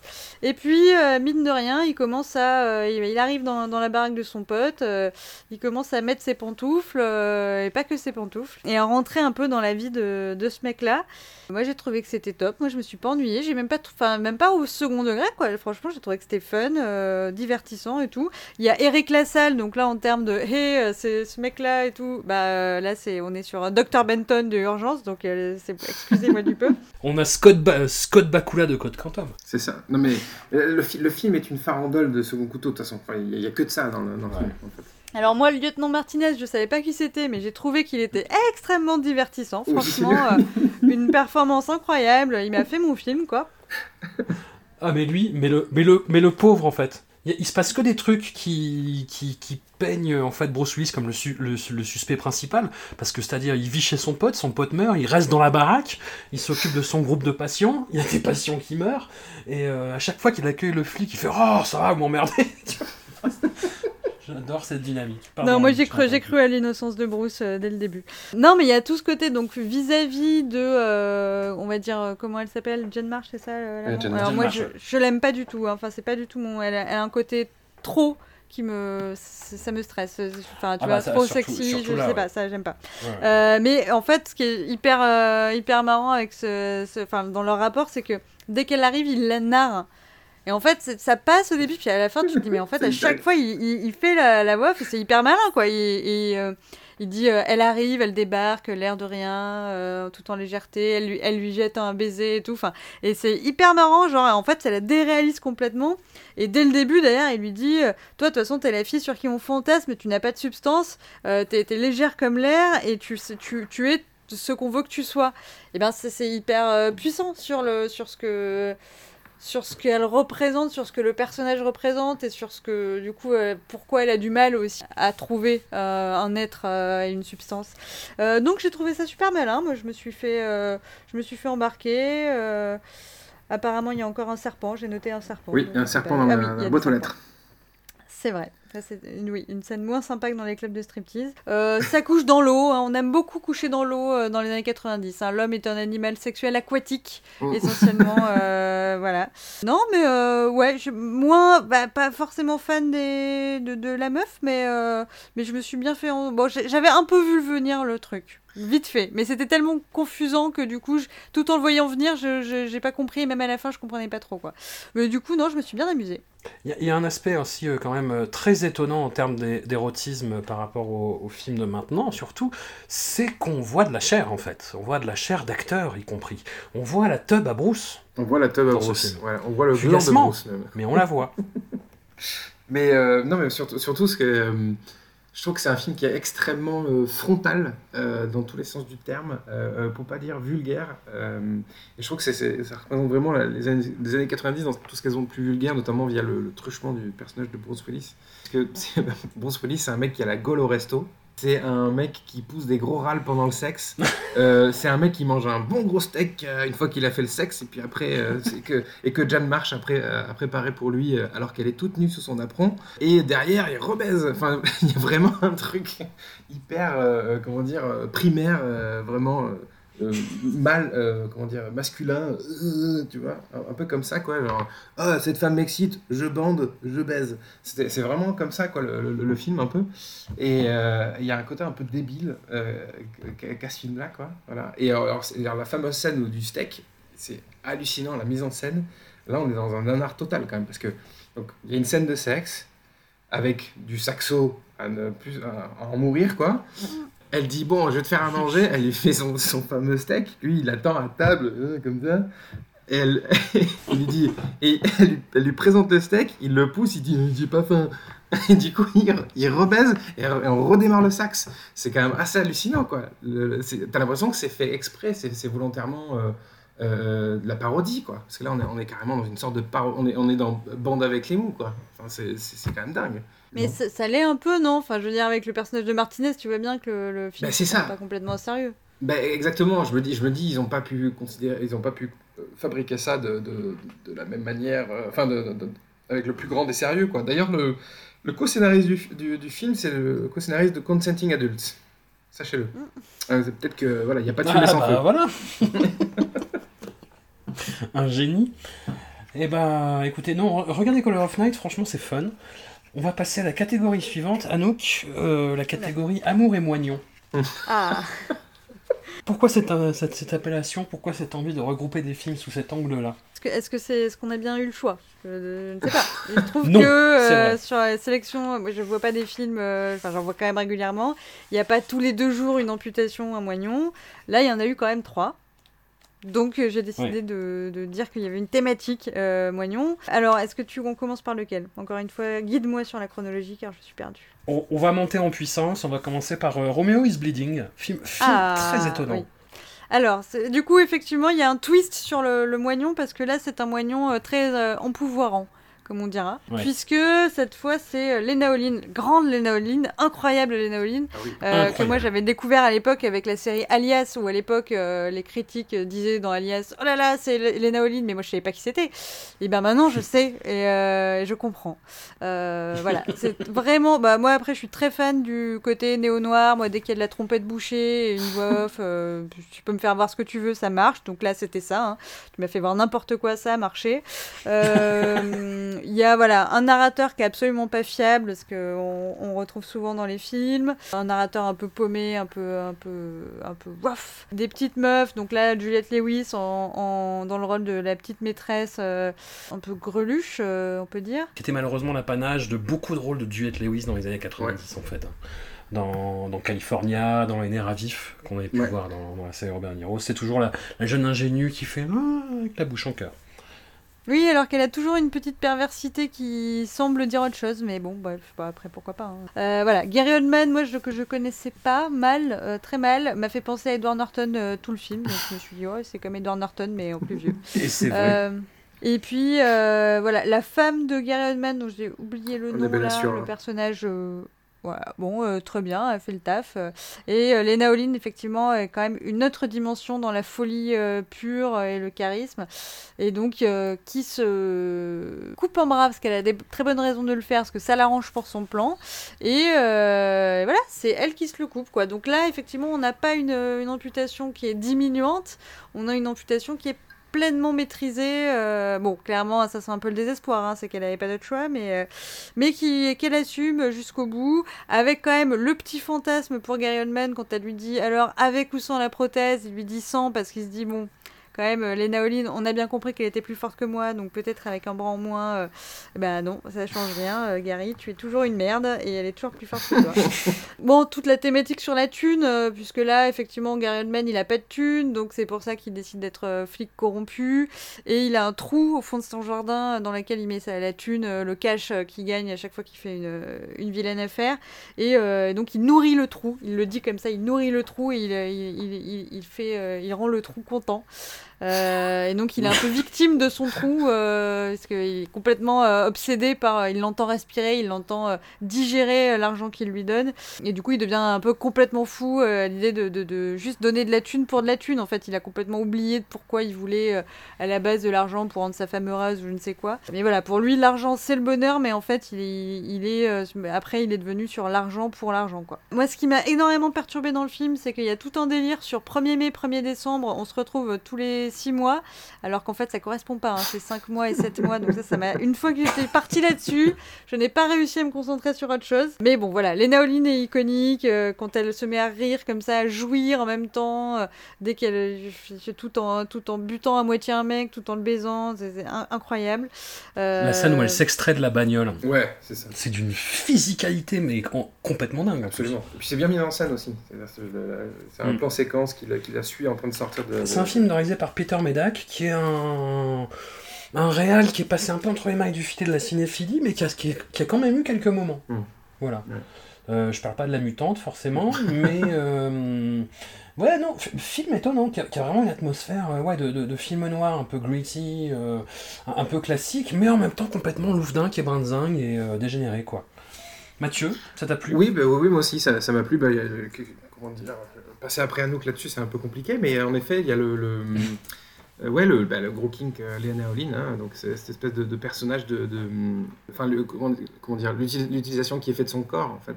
Donc, en effet, il y a cette histoire de Magnon, mais aussi le, déjà la façon dont il est filmé, son corps, on, le voit, en fait, on sent que c'est pas un corps non plus très. euh, un peu comme celui de Demi Moore dans Striptease, c'est-à-dire que c'est un corps très athlétique et qui est filmé comme tel. Euh, Et on le voit faire mal, on le voit tuer même. Et euh, donc on n'est pas volontiers dans la sensualité, et c'est justement ce qui fait qu'on bascule dans la sensualité avec ce personnage-là. quoi. Le, le, le, le fait que ce soit plus menaçant qu'autre chose, voilà, et donc du coup ça, ça, crée une sorte de, fascination et de, de, vrai euh, érotisme. Et, euh, et comme tu disais, donc cette, cette scène où elle sort de la voiture, euh, c'est hallucinant, quoi. Le film suivant un petit, va va un petit peu plus loin dans cette question justement de la, bah, de la mutilation, voire de l'automutilation. C'est Crash de David Cronenberg, adapté d'un roman de James J. Ballard, qui est un auteur que j'adore vraiment. Et j'adore surtout en fait sa deuxième moitié de carrière quand il fait des, des, romans sur des communautés repliées sur elles-mêmes avec leurs codes, avec leurs trucs un petit peu scabreux. euh, voilà, des trucs genre euh, Cocaine Night, Millennium People, euh, Kingdom Come, etc. Crash, ça a été un petit peu le, le galop d'essai de ce genre-là. Et moi, je dois avouer que j'ai beaucoup de mal avec Cronenberg, en fait. C'est-à-dire qu'à chaque fois, je, sais pas, j'ai l'impression de voir une note d'intention plus qu'un film, en fait. Il y a un côté, euh, la froideur de Cronenberg me sort complètement du film à chaque fois. Et là, je vois ce que le film raconte. Euh, les acteurs, je, je vois pourquoi c'est des surfaces planes comme ça et pourquoi il n'y a pas d'investissement émotionnel de leur part. Mais euh, pour rester dans la métaphore routière, ça me laisse sur le bas-côté. voilà, j'ai pas aimé du tout, très honnêtement. euh. Vas-y, Anouk. Non, moi non plus. Euh, j'aime bien Cronenberg, je crois. Enfin, pour ce que j'en ai vu, il me semble que j'aime bien. Mais celui-là, euh, il me semble que je l'avais déjà vu, mais je suis pas sûre. Et franchement, le voir ou revoir, c'était une purge. hein. Euh, c'est le générique est moche, c'est glauque, tout est, pff, ouais, tout est foncé, gris, nu- nul. Tout le monde est tout le temps super excité, mais tu sais pas pourquoi. Il y a beaucoup de- de- d'accidents de voiture, c'est un peu la thématique du film, donc moi déjà ça partait quand même pas très bien. De temps en temps, pour s'exciter les uns les autres, ils se montrent des boobs, genre ouais, tiens, regarde un sein, ok, bon bah super, ça va quand même pas bien loin. Euh, non, je. Non. Ouais, mais c'est pareil, c'est euh, c'est- dingue, hein, parce que moi j'adore Cronenberg pour de vrai. Euh, après, bon, cette partie-là de, de sa carrière un peu moins. C'est peut-être lié à la, à la présence de l'ami euh, James Spader, mais je trouve qu'il y a une vibe très. euh, bah, un film qui pourrait être pré-polar érotique des années 90 aussi, c'est euh, Sex mensonge et vidéo de Steven Soderbergh, où il y a une approche très euh, froide et. Clinique, trouve, hein, ouais. désincarnée de la sexualité. Ouais. Ouais, ouais, c'est ça. Mais euh, et alors que et pourtant euh, chez Cronenberg, euh, il y, a- un côté très organique qu'on peut retrouver aussi ailleurs euh, dans d'autres films euh, et qui sont qui ont attrait à l'érotisme, à la sexualité. Je pense notamment à c'est le cas de Vidéodrome par exemple qui lui est extrêmement organique ou Exi- Existence aussi. Mais ouais non plus ça, ça, ne, fonctionne pas pour moi alors que pourtant moi la, thématique de la mutation du corps, aussi le- l'enchevêtrement humain-machine, ça me parle. Mais là, c'est drôle parce que ça fait 15 ans que j'ai pas dû, enfin que je que, que je, que je l'avais pas vu le film, donc je, je le revoyais avec plaisir parce que du coup je, je me disais quand même j'ai peut-être raté Crash. Et en fait je crois que j'ai pas raté Crash, c'est juste que Crash m'a raté. Voilà. Et euh, c'est un truc- je suis complètement hermétique à ce film-là, j'arrive pas à rentrer. Ou plutôt qu'hermétique, je pense que je suis bien protégé par un habitacle, voilà. Euh, non, ça, ne- ça ne fonctionne pas, alors que pourtant il y avait tous les ingrédients pour, euh, pour y parvenir. En plus, il y a Holly Hunter, il y a Elias Koteas qui sont des, acteurs, enfin, une, actrice et un acteur que j'adore. Même j'ai un gros crush pour euh, Deborah Kara-Unger depuis, euh, depuis toujours, et pourtant ça fonctionne pas. Je sais pas, c'est très bizarre. hein. Et en, en plus, il y a des belles scènes quand même, il y a des belles scènes d'accidents, Ouais, etc. le, mais- le show quand ils font, ils rejouent justement les grands accidents euh, Ouais, voilà. des, des célébrités et Ouais. tout, ça aurait pu être intéressant, mais en fait il y a un truc qui, je sais pas, ça m'agace. Je trouve que c'est, enfin c'est vraiment en fait tous les, les, les côtés, euh, c'est comme si on avait mis tous ces films et qu'on les avait pressés, pressés pour en tirer le- la substantifique moelle de, de, de, de l'inconscient et de ce que ça veut dire, mais euh, qu'il n'y aurait pas eu tous les à côté fun. C'est genre vraiment tout, juste cette pulsion de pulsion naze un peu euh, un peu un peu de, de, de bourgeois qui s'ennuient alors que alors du coup on va on va on va se, cracher dans des voitures et, et se faire mal et tout parce que pour pour ressentir quelque chose et pff, en fait, j'ai pas le temps pour ça, je m'en fous, je m'en fous. Si c'est si c'est que ça ton problème dans la vie, bah très bien, crache-toi, euh, mais crache-toi tout seul contre un platane et pas contre des gens si possible. Et puis voilà quoi. Non ouais, ça me ça m'énerve en fait, il m'énerve ce film. Garde des forces, Anouk. Ga- garde des forces pour le suivant. Euh, Ah, oui. Est-ce qu'il n'y a pas euh, une autre question qui se pose qui est que est-ce que est-ce qu'il est est-ce qu'il est juste pas impossible d'adapter Ballard au cinéma quoi? Parce que je me rappelle aussi de Je sais pas. High Rise, High Rise. et j'avais trouvé ça vraiment naze quoi donc toi qui connais bien François je sais pas Je, je sais pas. Je sais que bah, Richard Stanley avait bossé sur une adaptation de Cocaine Night. Euh. Ça aurait été cool. Franchement, quand on voit ce qu'il a fait de Color Out of Space, ça aurait été vraiment cool.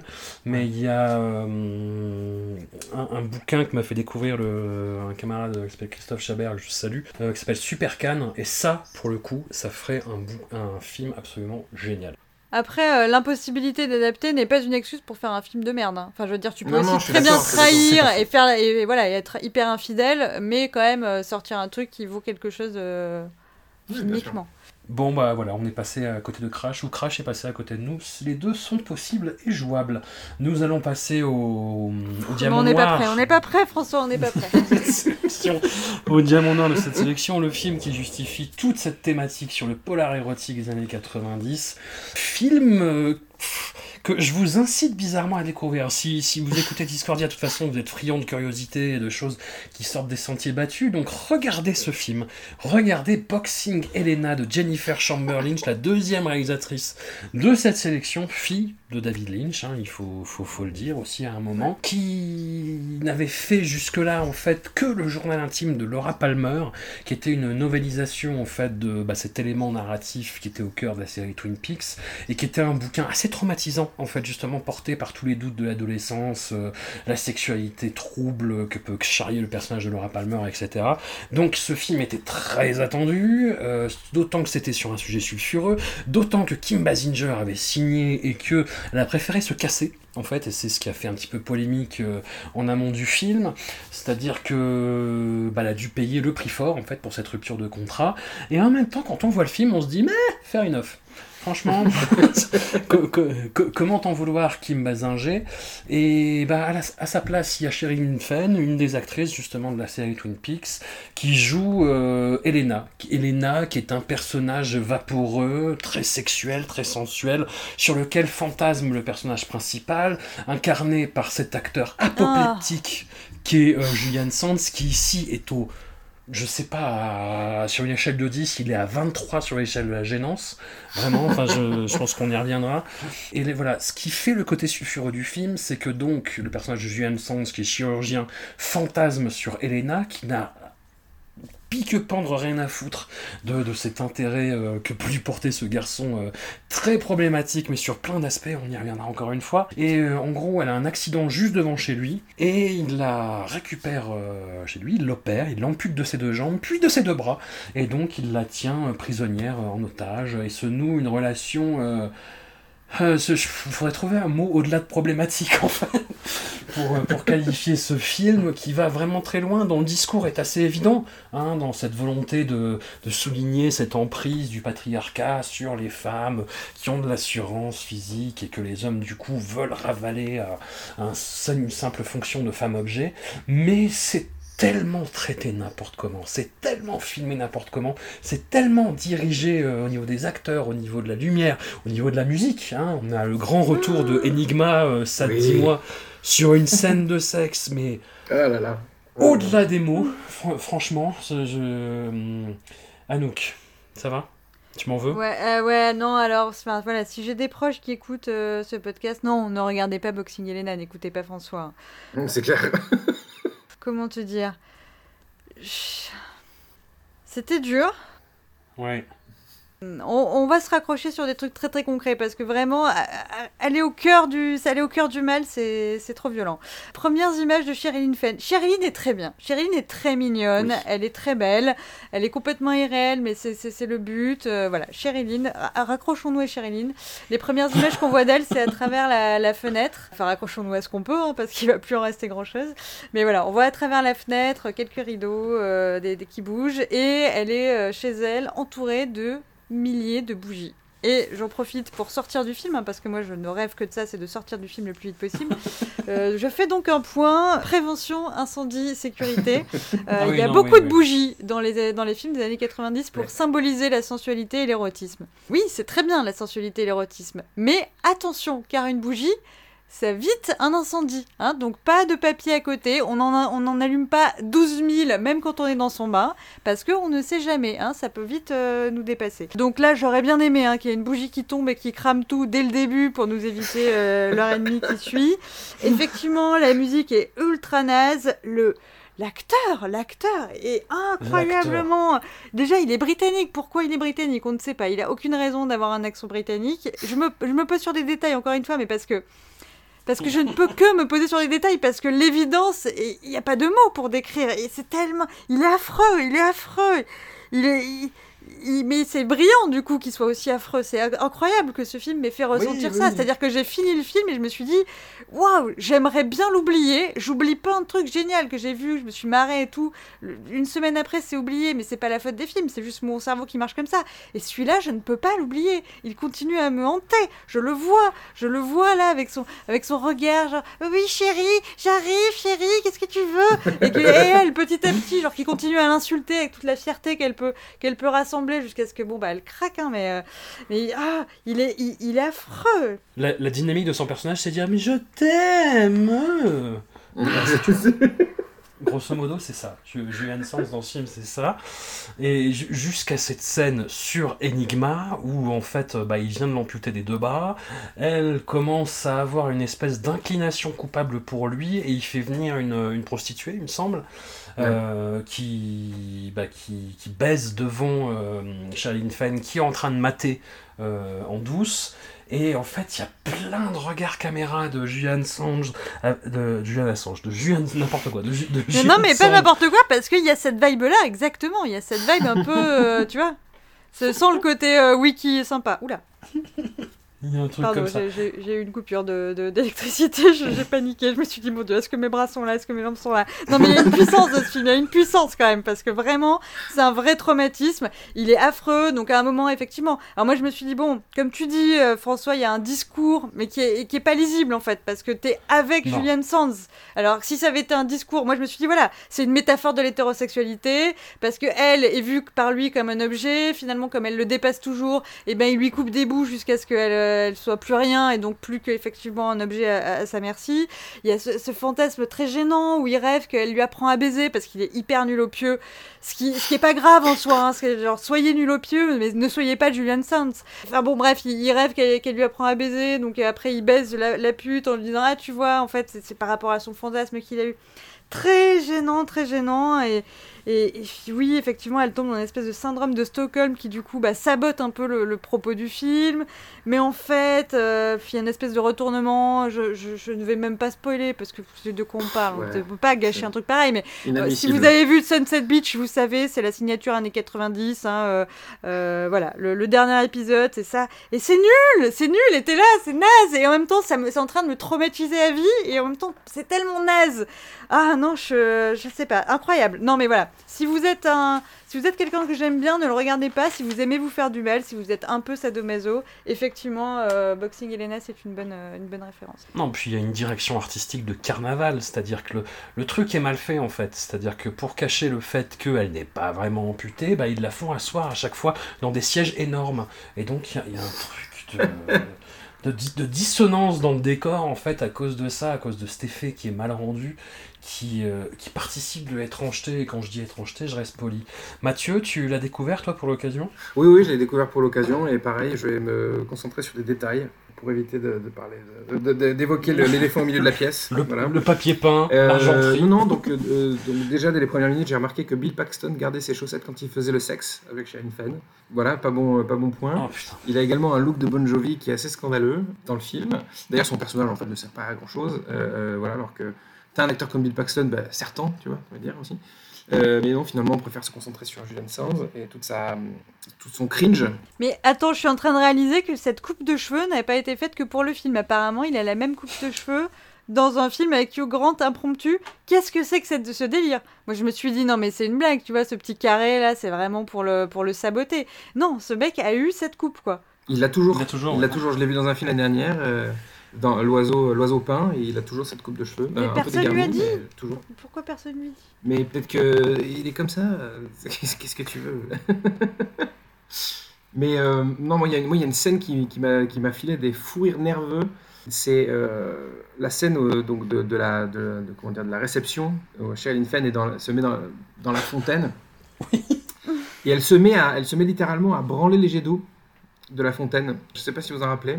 Oui, oui, oui, avec Julian Sands qui regarde et qui fait Oh, Elena, que fait Elena? Voilà, donc moi quand j'ai vu ça, je me suis dit c'est- fini. Voilà.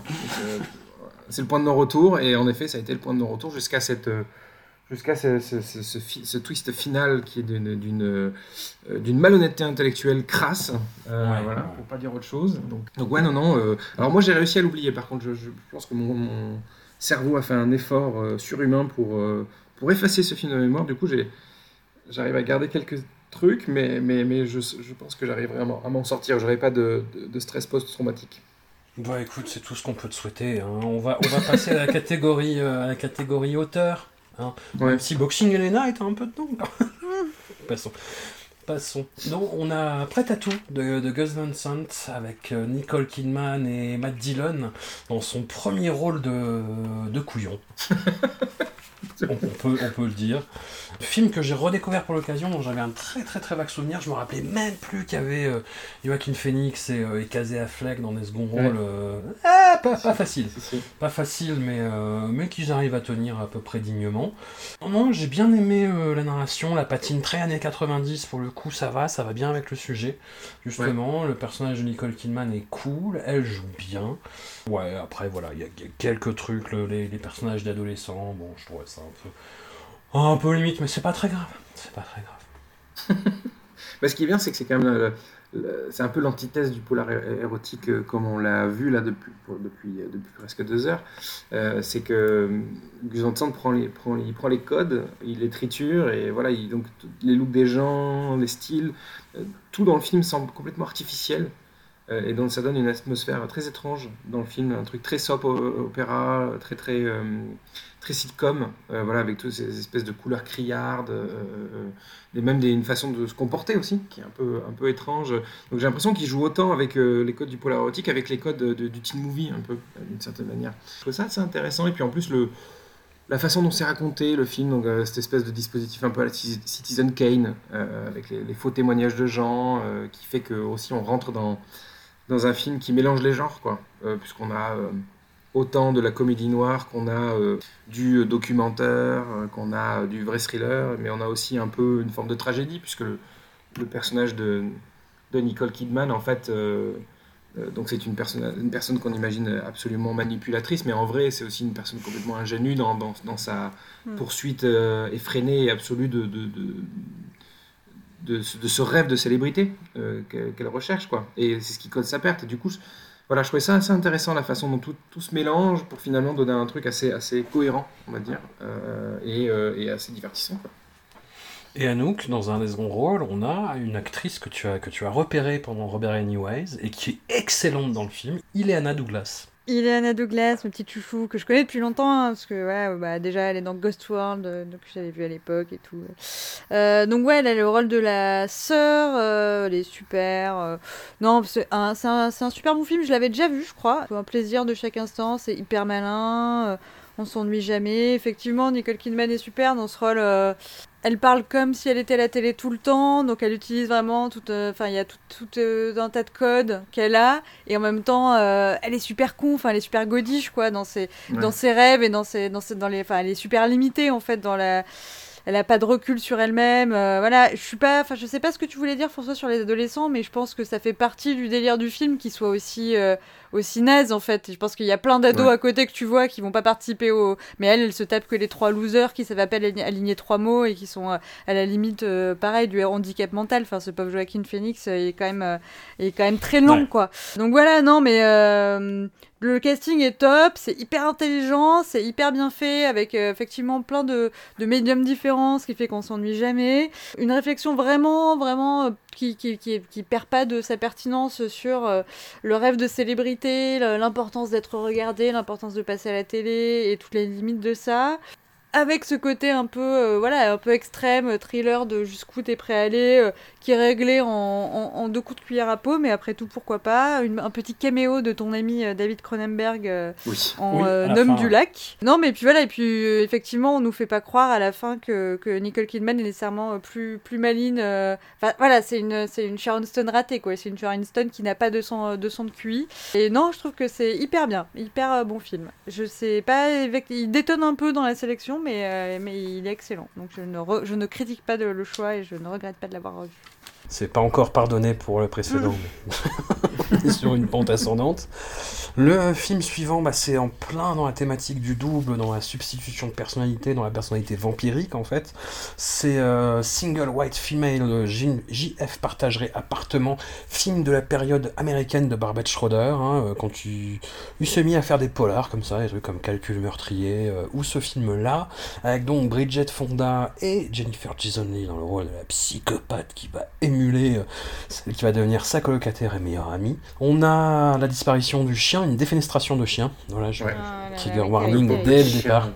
Et j'avais un souvenir du film un peu plus euh, d'un film un peu plus fort que ce que j'ai revu la, la redécouverte, mais parce que c'était dans cette optique de euh, ah, j'avais le droit de voir les films interdits aux moins de 12 ans et le film hum, m'a semblé moins sulfureux et moins noir qu'à l'époque. J'ai plus vu la patine années 90 aussi dans la confection.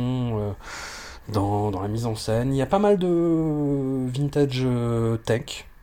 Anouk, Oui. je sais pas si tu as été sensible. C'est vrai, c'est vrai parce que euh, le, le personnage de Bridget Fonda est créatrice de mode tu- avec un logiciel spécial, c'est ça. hein Ouais, c'est ça. C'est ça.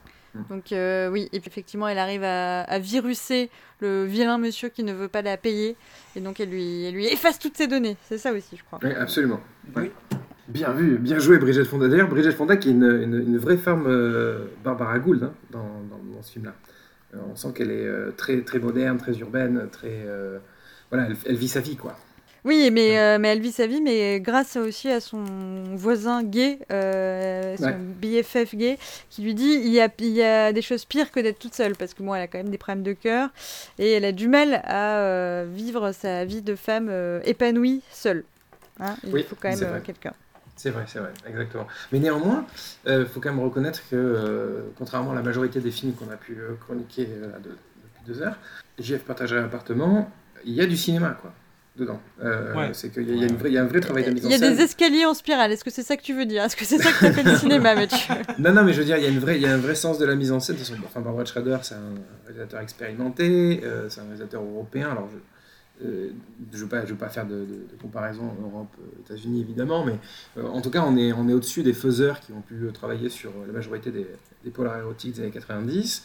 Il ne faut pas oublier qu'aussi à la lumière, c'est Luciano Tavoli, qui est donc le metteur en scène de. euh, le, chef-op, de de Argento notamment, de Piala sur Police, donc c'est un mec qui sait faire de la couleur. Euh, donc il y, y a tout un jeu notamment de... Il joue beaucoup avec les bleus, parce que Tovoli est très fort pour, jouer avec les bleus, et je trouve que c'est hyper intéressant, toutes ces scènes de nuit qu'il y a notamment. Je trouve ça extrêmement bien mis en scène.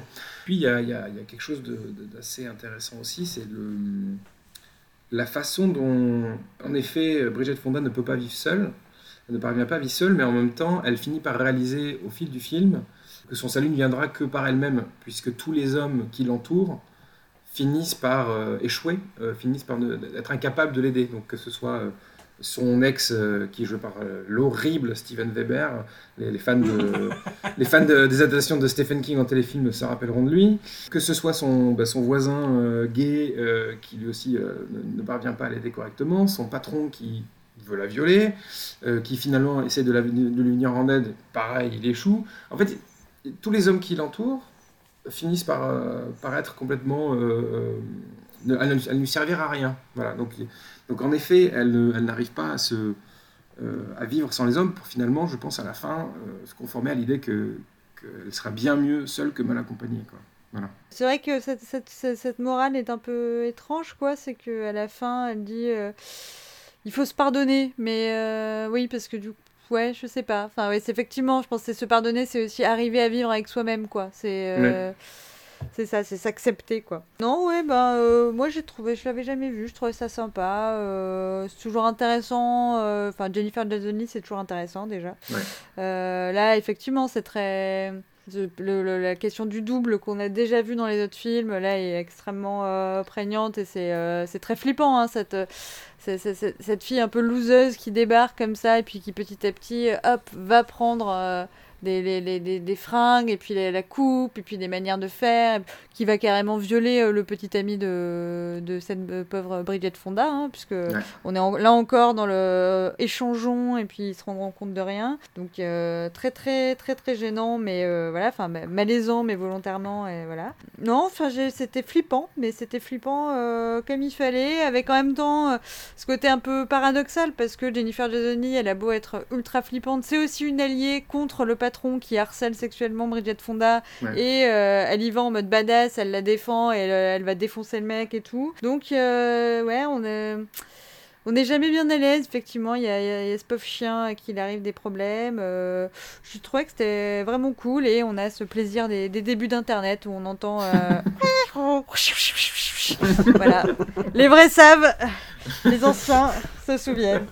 Un petit mot rapide sur Bound euh, des sœurs Wachowski, film qui m'a causé un nombre d'émois érotiques absolument euh, incroyable. Et voilà, j'étais euh, fasciné par le duo euh, Jennifer Tilly et Gina Gershon. Jennifer Tilly qui a la revoyure a quand même une voix un peu irritante.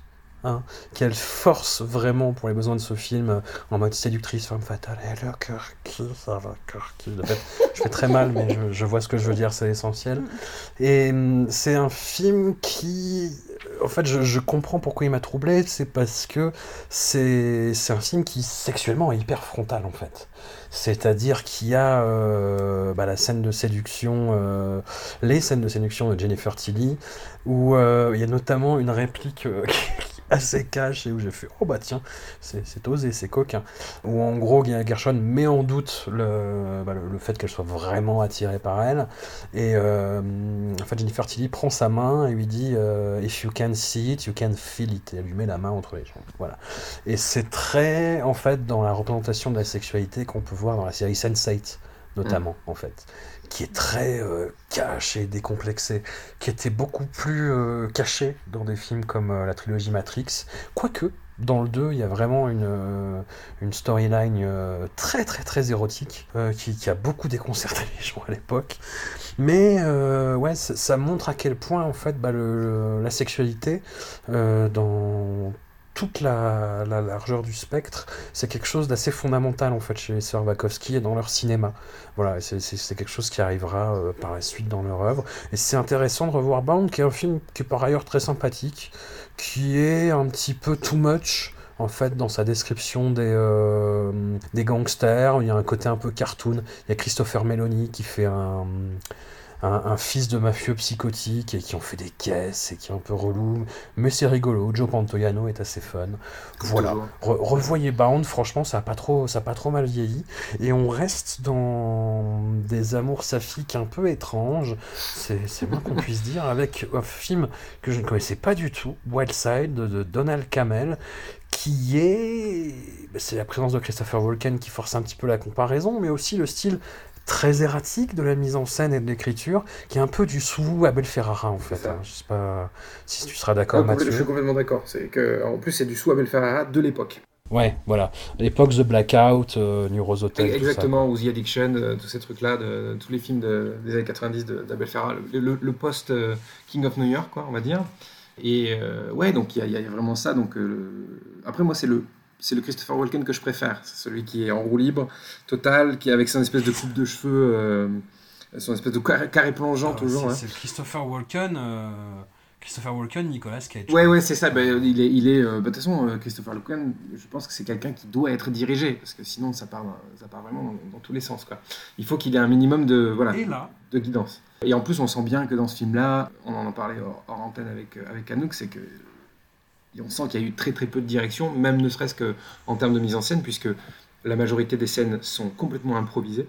Ça se sent dans les dialogues, ils disent n'importe quoi. Euh, Christopher Walken, lui, il s'en sort parce que je pense qu'il a, il, il- il vient probablement du théâtre d'improvisation, il sait faire des choses. Mais euh, on sent bien que Steven Bauer, en revanche, Steven lui, il- Bauer, lui, il, il putain. se noie là-dedans, il sait pas faire. euh, c'est, assez douloureux à voir, mais en, même temps, c'est divertissant aussi, un peu. voilà. Donc, euh, donc ouais, il y a un, je sais pas, un côté très arty, mais arty raté un peu. Et euh, heureusement, il y a cette espèce de, pas cette espèce d'ailleurs, il y a cette relation euh, euh, lesbienne entre Joanne Chen et, et Anne Heche qui, est super. Voilà. sur laquelle on peut, on peut se, se laquelle on peut se rattacher pour éviter de sombrer dans ce film qui est quand même somme toute très, très étrange. Anouk, tu as traversé comment ce film? Avec de la poésie ou pas? Non, mais je le craignais depuis le début. J'avais pas les sous-titres. Je savais que j'allais rien comprendre. J'ai rien compris. Oui, je sais pas. Euh, non, mais euh, effectivement, John Chen est très bien. Annette, j'ai une petite tendresse que bon, euh, j'ai l'impression de, de- de- de- de- d'avoir découvert tout le monde dans des séries télé. Mais en même temps, c'est ce que je suis. Je vais pas m'excuser. Annette, je l'ai découvert dans Ali McBeal, où elle, est- elle était déjà dans ce truc très, bah, qui lui correspond. hein. Je pense que tout comme Kevin Spacey, elle n'est pas allée chercher très loin ses personnages non plus. Elle a limite des, des, de toc, enfin très, très stressée, très très erratique. Voilà, elle est très bien, elle est très crédible dans, son, dans, sa fascination pour John Chen. Donc ça, j'ai compris, ça passait, c'était bien. Christopher Walken est assez divertissant. Toute son histoire de, de blanchiment d'argent et tout, j'ai rien compris. Son Tony, là, au début, je le trouvais mignon. Il avait un petit sourire avec des yeux qui, qui, qui plissent, il a des petites pattes doigts. Je le trouvais sympa. Cinq minutes plus tard, bam, il viole la neige. Bon, bah voilà, bah, désolé Tony, non, ça va pas être possible.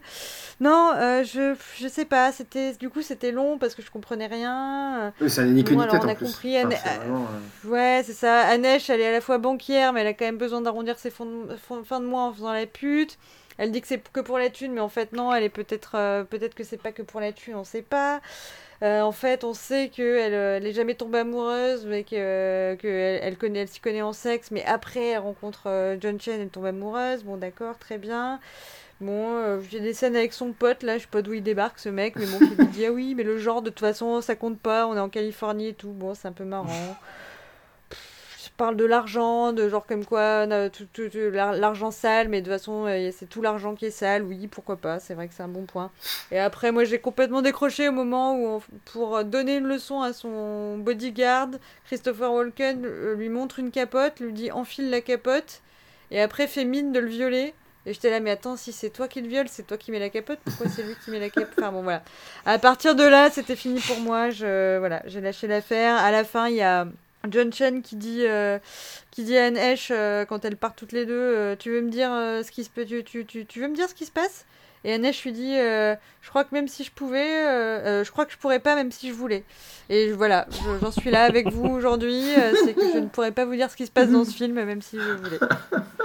Juste une, dernière chose, c'est qu'il faut quand même rappeler que pour ce film-là, le réalisateur donc Donald Campbell, qui, qui est surtout connu pour avoir co-réalisé Performance avec Nicolas euh, a décidé de se suicider quand, euh, quand il a su que les producteurs allaient remonter son film. Voilà. Non, mais on en a parlé, c'est comme pour Liaison Fatale, il y a un moment où si tu te suicides pour une raison Bah, aussi ridicule, c'est qu'il y avait des, des underlining issues, des problèmes non résolus, euh, voilà. Genre, clairement, je suis désolée que Donald Camels euh, aille, pas, aille pas- bien. Si vous-même vous vous sentez pas très bien, il y a sûrement des... on- euh, François, tu inséreras un numéro de, de, de hotline euh, suicide, suicide euh, euh, au montage. Je... Voilà, mais on ne se suicide pas pour Windside, vraiment. Enfin, même après l'avoir vu, et Dieu sait qu'on était tenté. Ça marche. On arrive à l'avant-dernier titre de ce, ce corpus imposant, Showgirls, de Paul Verhoeven, à nouveau Polo qui revient, à nouveau un scénario de Joe Esteraz, mais qui est ici complètement transcendé par la vulgarité. La vulgarité, c'est le sujet du film, c'est euh, la raison d'être de ce film, c'est son moteur narratif, c'est une des séances les plus incroyables que j'ai jamais eues au cinéma. Euh, à l'époque, bah, j'avais euh, 15 ans, le film était interdit au moins de 16, mais euh, on a réussi à rentrer dans un cinéma qui n'existe plus, le Pâté Grenette, euh, bisous. Et, hum, et quelle séance, mon Dieu, la salle était, euh, était complètement chauffée à blanc, pas par l'érotisme qui est euh, délivré de façon, on en parlait hors antenne, mais excessivement euh, agressive, mais par ouais, le- cette, cette vulgarité permanente qui a complètement désarmé l'assistance et qui, au bout d'un moment, a fait que le public a craqué. En fait, nerveusement, il y avait, il y avait des rires euh, qui, qui, qui arrivaient, et moi, j'ai passé un- une séance mais merveilleuse avec plus ou moins plein de copains qui étaient venus en date et qui, étaient, qui savaient plus où se foutre en fait et qui qui avaient leur copine qui leur tirait la gueule tout le long en disant mais qu'est-ce que tu veux nous faire voir? Enfin, hum, et oui, oui, je garde, je garde un souvenir assez ému de ce film. Enfin, après, il y a eu une redécouverte, il a été euh, très décrié à l'époque parce que, bah, très vulgaire en fait, hein, tout simplement. Et il a eu un espèce de retour en grâce quand les gens ont dit non, mais c'est une critique de l'Amérique, etc. Bah oui, oui, enfin, c'est- c'est assez évident en fait. Mais euh, voilà, est-ce que euh, Anouk, tu as survécu à ce film qui est striptease mais en, hardcore, Euh, striptease avec une vengeance, on va dire. Ouais, j'ai survécu, mais pour le coup, euh, je l'avais vu donc pour euh, notre épisode Verhoeven, euh, j'avais pas envie de le revoir. Et là, contrairement à Basic Instinct, mon instinct de base ne m'a pas trahi. Puisque, effectivement, c'était une purge. hein, C'était. C'était chiant à revoir. Euh, je comprends le côté fun euh, de la découverte et tout. En plus, bon, moi j'aime l'actrice à la base, je la vois à chaque fois, j'oublie qu'elle va me saouler pendant deux heures. Donc je me dis, ah, Elisabeth Berkley, mais oui, sauvée par le gong, super et tout. Mais elle a un putain de caractère de merde. Et euh, Sister, franchement, j'ai un putain de caractère de merde, il a pas de souci là-dessus. C'est juste, c'est chiant au bout d'un moment, je reconnais. Et là, elle arrête pas d'agresser tout le monde. Dès que les gens ils veulent l'aider, elle leur crache à la gueule. Moi, j'en pouvais plus avec sa pote là, euh, comment s'appelle sa pote? Gina Ravera, je crois. Euh, voilà, genre, elle se fait recueillir le soir où elle arrive. Bon, elle se fait voler sa valise, ok, pas cool. Elle se fait recueillir par sa pote. euh, Par une, une meuf qu'elle connaît pas, du coup, tu vois, une meuf qui est gentille, qui lui, ouvre sa caravane, genre elle a pas de chambre, tu vois, genre elles, sont l'une à côté de l'autre, et elle trouve un taf, et elle dit oh, non, mais je veux pas y aller ce soir parce que ça me saoule et tout, genre meuf, Genre, trouve-toi un appart. Arrête de dire, genre, je veux pas aller au travail. Trouve-toi un appart et dé débaroule de cette putain de caravane où vous êtes deux entassés dans 3 mètres carrés. La meuf est suffisamment sympa pour pas te virer, mais en même temps, là, t'es en train de chier abuser. Et voilà, je, ce à quoi je pense pendant deux heures, c'est à quel point cette meuf est ingrate, profite de tout le monde. Alors, ok, elle a pas eu une enfance facile, d'accord, désolé. Mais bon, euh, au bout d'un moment, c'est chiant. Après, euh, le rapport avec Crystal, donc cette espèce de danseuse qui était un peu euh, ce qu'elle était à l'époque, euh, voilà, quand euh, dans sa jeunesse et tout, un modèle un peu plus, enfin voilà, plus, plus, plus ancien, euh, et assez cool. Le délire avec Kyle euh, oui, bon, bah voilà, on baisse dans, dans, la piscine comme des otaries, pourquoi pas, hein, pourquoi pas je tout ce que tout le côté danse et tout. Bon moi je suis je suis pas euh, je suis pas une esthète je, je m'y connais pas en danse mais je suis pas sûre que ce soit le top du top de, ce qui se fait euh, en danse euh, en termes d'art quoi. Même la proposition artistique de notre brave James, je crois, c'est lui, qui, qui, qui lui écrit une, euh, une pièce et tout. Genre, c'est une lap dance, mais c'est lap dance artistique. Bon, ça me paraît pas casser trois pattes à un canard. Voilà, les scènes de boîte où elle est là, elle danse super, euh, super agressivement, super excitée, mais euh, tout le temps en train de dire Non, je suis une danseuse, je suis une danseuse, je suis pas une pute, je suis une danseuse. Oui, si tu veux, d'accord, très bien. Je, voilà. Je m'en fous un peu, c'est hyper agaçant, mais euh, je suis contente que ça soit derrière moi. Après, il y a des petits, côtés sympas, hein, le côté euh, de donc la, question de la classe hein, justement où elle, euh, elle débarque un peu de nulle part, elle dit Vers Versailles parce qu'elle a jamais entendu quelqu'un dire Versace. Donc voilà, elle est immédiatement marquée par ce, par ce faux pas euh, auprès des, des gens plus riches comme Kyle MacLachlan et, euh, et Crystal Connors. je sais pas. À la fin, je trouve que le personnage s'en sort parce que du coup, elle va venger sa pote, défoncer un mec et elle se barre. Et voilà, c'est fun. À la fin, c'est vraiment fan service. Je trouve que c'est c'est cool. euh, que on se met à respecter le personnage. Elle se dira finalement, elle était pas si mal. Et on oublie un peu vite qu'elle nous a saoulés pendant 1h50. Merde, du coup, j'ai rien à dire. Enfin, j'ai rien à dire. Si, enfin, t'as tout dit, quoi. Mais non, mais Henrietta, tu peux parler d'Henrietta. ça. Ça, je me rappelle pas. Ouais, ouais. Si, c'est la meuf qui fait, tu sais, qui a sa robe qui fait. Non, ouais. Non, je me rappelle vraiment pas. Non, mais après, effectivement, t'as l'ambiance un peu comme dans Striptease, t'as l'ambiance où. Oui, oui, oui. euh, où c'est c'est c'est bo- bonne ambiance euh, tu vois ça donne envie de bosser dans Ouais, un truc trop, un peu ouais. euh, alors pas pas pas le, le spectacle pas le spectacle qu'elles font en mode pro la godesse ça ça donne pas du tout envie parce qu'elles sont toutes en train de se pousser dans Bah, les c'est ça. escaliers pour avoir les, les meilleurs rôles mais euh, mais par contre la petite boîte de striptease de merde là avec euh, le patron un peu un peu sleazy un peu limite mais quand même sympa Euh, et, et donc il y a Henrietta qui a sa robe qui fait, euh, qui fait euh, camion poète poète là et qui, qui laisse voir ses, ses, ses seins. Ça c'est pas mal. Attends, il y a un documentaire qui s'appelle You Don't Ouais. Know Me pour parler de Nomi. Tout à fait. Non. Et tout à vous l'avez vu? Oui, oui, c'est c'est pas mal. Ah d'accord, ok. Ça, ça prêche sur tous les convaincus, je pense. Mais voilà, ça raconte une histoire euh, est celle du film, qui est intéressante. C'est une réhabilitation sur le tard et un peu, un peu étrange, mais voilà. T'as vu Showgirls 2 Putain, non, j'ai pas tenu jusqu'au bout parce qu'en fait, c'est un espèce de truc semi-amateur euh, qui, qui est très très très irritant en fait. Et j'ai- tenu 20 minutes, honnêtement. Bon, ok, passons au dernier film alors. Et ben, au film qui a un peu sonné le glas du genre en le poussant dans ses derniers retranchements, Wild Things, Sex Crimes de John McNaughton.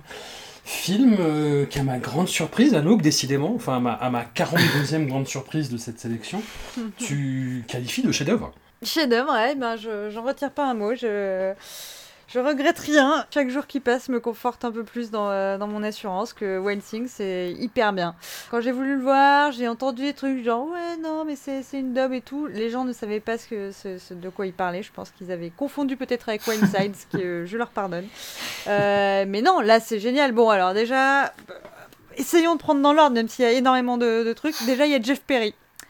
Jeff Perry, on se rappelle, euh, voilà, le Hey It's That Guy, euh, mon Hey It's That Guy de la sélection, euh, qu'on- moi j'ai connu dans Angela 15 ans, encore une fois, hein, qui jouait un prof euh, très sympa, euh, un petit peu, un petit peu timidou, euh, avec une petite mèche blanche, comme ça à l'époque il y avait une petite mèche blanche. Donc du Jeff Perry, on est content. Neve Campbell, bah voilà, très fan de Scream, très fan de Neve Campbell, on ne touche pas à Neve Campbell, elle est super. Denise Richards, bon, ces dernières années, avec toutes les histoires Charlie Sheen et tout, je suis un peu revenue, mais j'étais quand même euh, plutôt cliente de Denise Richards. Matt Dillon est très bien en prof sexy. Euh, ça démarre, scène de lycée, bam bam, des flics interviennent euh, pour euh, parler à l'assemblée. Ils se font huer parce qu'on est à Los Angeles et que les flics euh, sont des bâtards. Et ben ça fait plaisir. Euh, et ça démarre comme ça, donc très très fort. Et ça ne s'arrête pas. C'est que du fun. Si jamais tu commences à t'ennuyer un peu au premier tiers du film, bam Bill Murray en avocat, boum boum. Et c'est bah, Bill Murray, euh, Bill Murray en forme, hein, pas Bill Murray euh, chez Sofia Coppola ouais. ces dernières années. Non, non, on est Bill Murray en pleine forme. C'est sexy, mais sexy sans se prendre au sérieux. Euh, on, nettoie des voitures euh, avec une, grosse, une énorme éponge et des t-shirts blancs. Euh, oups là, on s'est toutes mouillées, on a mis plein de mousse partout, euh, c'est n'importe quoi. Et puis voilà, ça joue sur les tropes. Donc là, on est sur 98, on est clairement sur la, la- postmodernité qui a, qui a mis, elle a passé à la moulinette le thriller érotique. Et donc on en joue avec, on, on se joue de, de, du spectateur libidineux qui regarde les étudiantes euh, avec un, œil un peu lubrique. On joue des attentes euh, avec euh, qui a fait quoi, attends un retournement, non retournement, non encore un retournement, putain, je, un retournement du retournement, c'est n'importe quoi. Moi j'ai fini, j'étais la, la- mâchoire par terre, je me suis fait avoir de bout en bout, même à la fin tu te fais plus avoir parce que tu comprends tellement plus rien que tu es juste dans le pur kiff de, de te faire euh, trimballer euh, de, de, de partout. Euh, non, vraiment euh, de fun, je, super film, euh, mon préféré peut-être de la sélection, qui en a compté quelques-uns quand même que, que j'apprécie. Non, non, impec. Qu'est-ce que, qu'est-ce que tu lui reproches Non? Ah non, non, non. Ah. bah, en, en plus, tu vois, c'est un film euh, qui a eu euh, trois séquelles tardives. Il paraît que les suites sont pas bien, ouais. Oh là là, oh là là. Qui reprennent en fait les mêmes éléments. C'est-à-dire qu'il y a toujours une machination euh, avec une fille de riche et une, euh, une fille white trash qui vit dans une caravane. Il y a toujours euh, une scène où on voit cette espèce de bateau du bayou là, avec Ah une grosse hélice là où, où est Matt Dillon. Il y a toujours le thème musical. Il y a toujours une scène euh, au début au lycée où il y a quelqu'un qui vient les, les prévenir sur les méfaits du sexe, toujours dans cette même salle avec les, palmiers en décoration. Et il y a toujours bah, ce truc du générique de fin où tu as le- les révélations du poteau rose, tu vois. Et ça atteint son apogée euh, dans le 4, ce Sex Crimes euh, partie à 4.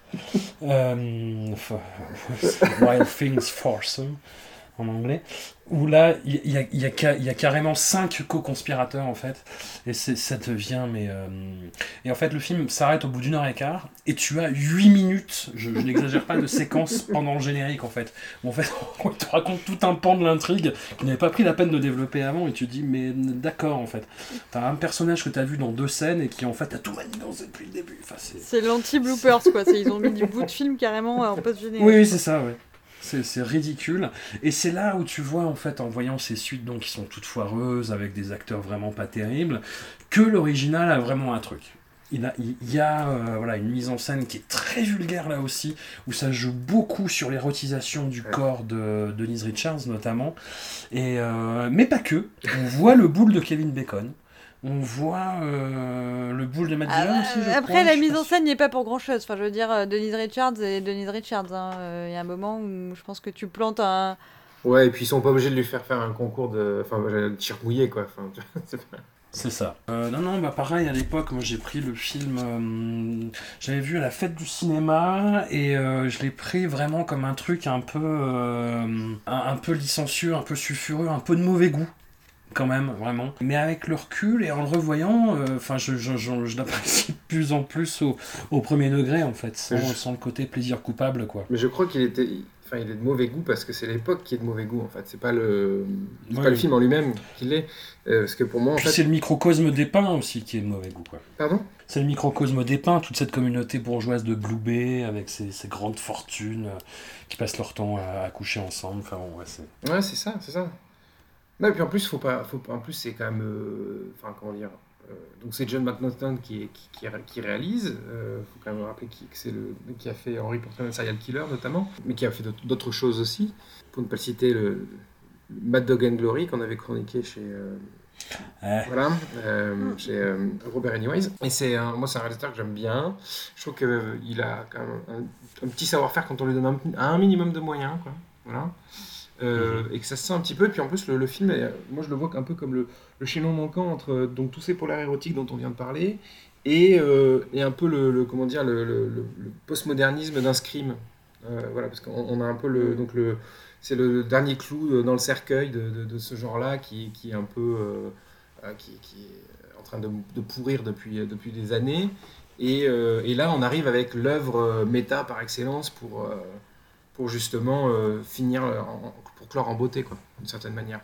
Euh, donc je trouvais ça assez intéressant. Et puis le, je pense que l'idée, par exemple, d'avoir fait cette espèce de machination à tiroir, en fait, ah, en fait c'était lui, mais en fait c'était elle. Euh, C'est volontaire aussi, c'est un côté très, euh, très euh, past- euh, pas, pas pastiche, mais Oui, c'est ça, c'est à la limite du parodique et en même temps tout en respectant vachement le. Voilà, enfin, sans que ça, sans que ça désamorce le- l'efficacité du film, quoi. Mhm, exactement. Tout en, tout en respectant le sujet, ouais. Ça marche quand même. Voilà. Puis le personnage de, de, la, de, de la mère de, de, de, de Denise Richards, la Sandra Van Ryan, il est intéressant. je Ah, mais Teresa Russell, il, elle est il est un peu Ouais, il est un peu à l'image de, du rapport que le film entretient avec bah, à la fois ce milieu que tu décrivais Mathieu euh, et, ses, et ses films. C'est-à-dire qu'au début tu la vois, tu te dis oh là là, la mère catastrophique qui commence à draguer tout ce qui bouge, elle drague le prof et tout, la honte.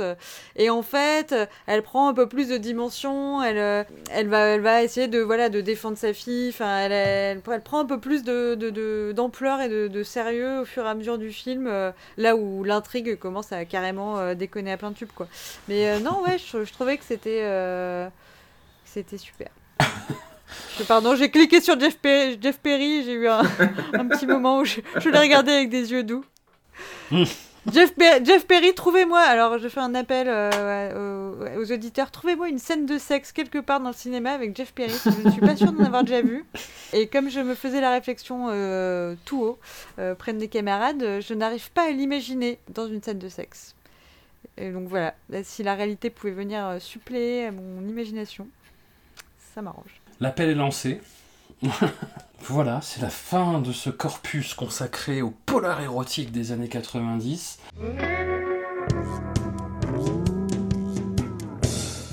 Qu'est-ce qu'on a appris là-dedans?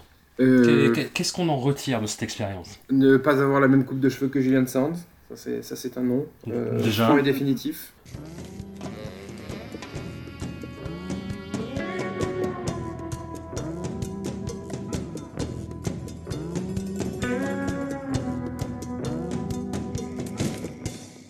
Non, c'est un, genre qui a disparu maintenant, qui, euh, qui, qui ne serait plus possible en fait, selon les critères actuels, je pense. Mais du coup, Gun Girl, tu ne le mets pas là-dedans Toi, par exemple Bah, est-ce que c'est vraiment érotique? Non, mais il y a plein de trucs qui sont pas vraiment érotiques dans ce qu'on a vu. hein. Il n'y a pas de sexe dans Gun Girl? Ouais, mais il n'y a pas de sexe non plus dans euh, le film de, de- avec de Johnson et Rebecca de Borne non plus, euh, l'avocat du diable.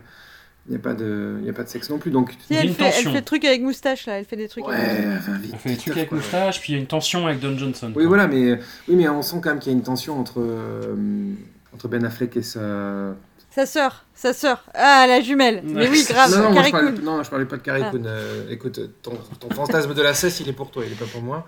Euh, non, non, je parlais de. Mais non, mais c'est la gémellité, c'est pas moi. c'est c'est Oui, oui, filles. bien sûr, oui, oui. Euh, non, non, je parlais de, de- Ah, putain, comment elle s'appelle? J'ai- J'ai Amanda Pitt en, en tête, mais c'est pas Amanda Pitt, c'est Rosamund Pike, voilà. Euh, donc, on, on sent qu'entre Rosamund Pike et Ben Affleck, il y a un truc quand même. Ouais. Donc, euh, non, non, je pense que ça, ça pourrait se faire, mais bon, voilà, il n'y a que Fincher qui peut faire un truc comme ça actuellement, j'imagine, euh, parce que c'est quand même assez casse-gueule euh, derrière. Je vois pas qui d'autre pourrait faire un, un film dans, dans- dans les acteurs actuels, tu vois, parce que même Verhoeven, je pense que ça l'intéresserait pas particulièrement de faire quelque chose que ce soit. Quoique, faut voir ce que va, à quoi va ressembler Benedetta, mais.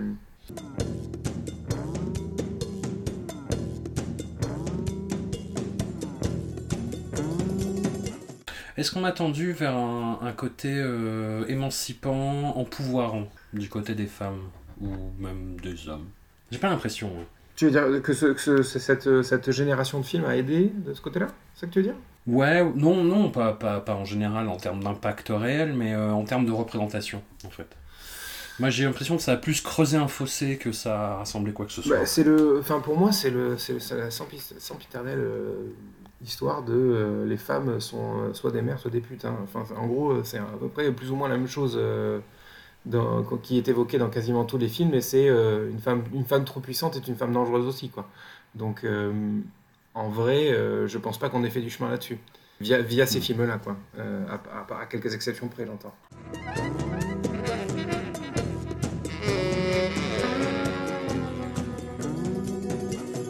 Après, je pense que c'est euh, exagéré de dire que les films ont aggravé la situation. Enfin, en tout pas cas, ceux que j'ai vus là, Mm. j'ai- j'aurais pas l'impression, euh, j'ai pas l'impression qu'ils aient, euh, ils ont peut-être fait un état de, de- des lieux, ils ont peut-être voilà, baigné dans leur, dans leur, leur monde, mais je pense pas qu'ils aient représenté des narrations spécia- spécialement toxiques.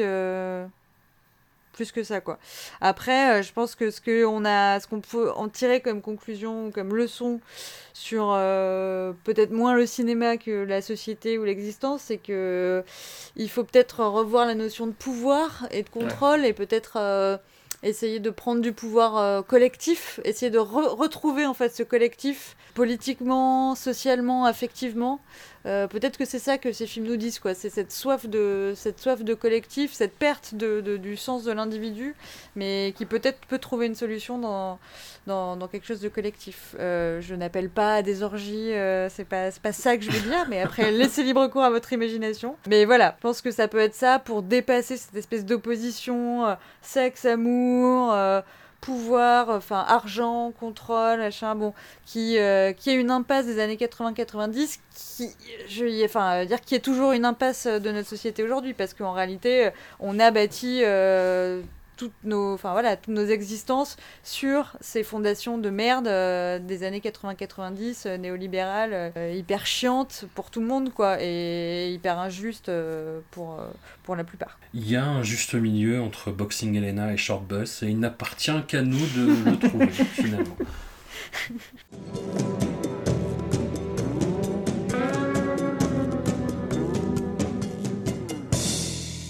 Un grand merci à vous de vous être prêté à cet euh, exercice euh, périlleux, Oui. encore une fois. Vous, vous êtes des équilibristes de l'extrême et je vous respecte énormément pour ça. Merci François, enfin merci je sais pas mais. Nous aussi, on te, on te respecte. À tout bientôt, et puis on signale quand même que cet épisode euh, sera accompagné d'un d'un mix, Mathieu. Ouais, eh ouais, eh ouais, eh ouais. Cet épisode de 3 heures sera accompagné d'un mix de 4 heures et quart. Avec les meilleurs morceaux de croisés dans les BO des films en question. Attends, est-ce qu'il y aura le morceau de Boxing Elena? Est-ce qu'il y aura UB40 Il y aura, il y aura ah, UB40, il y aura Enigma. Ah, absolument. Il y, a, il y a une vingtaine de morceaux, donc ce sera un gros, un gros mix euh, voilà, pour, euh, pour, se, pour retourner en 1994. Et avoir des émois dans les transports en commun, ça va être merveilleux. un, un grand merci à vous et à tout bientôt. Salut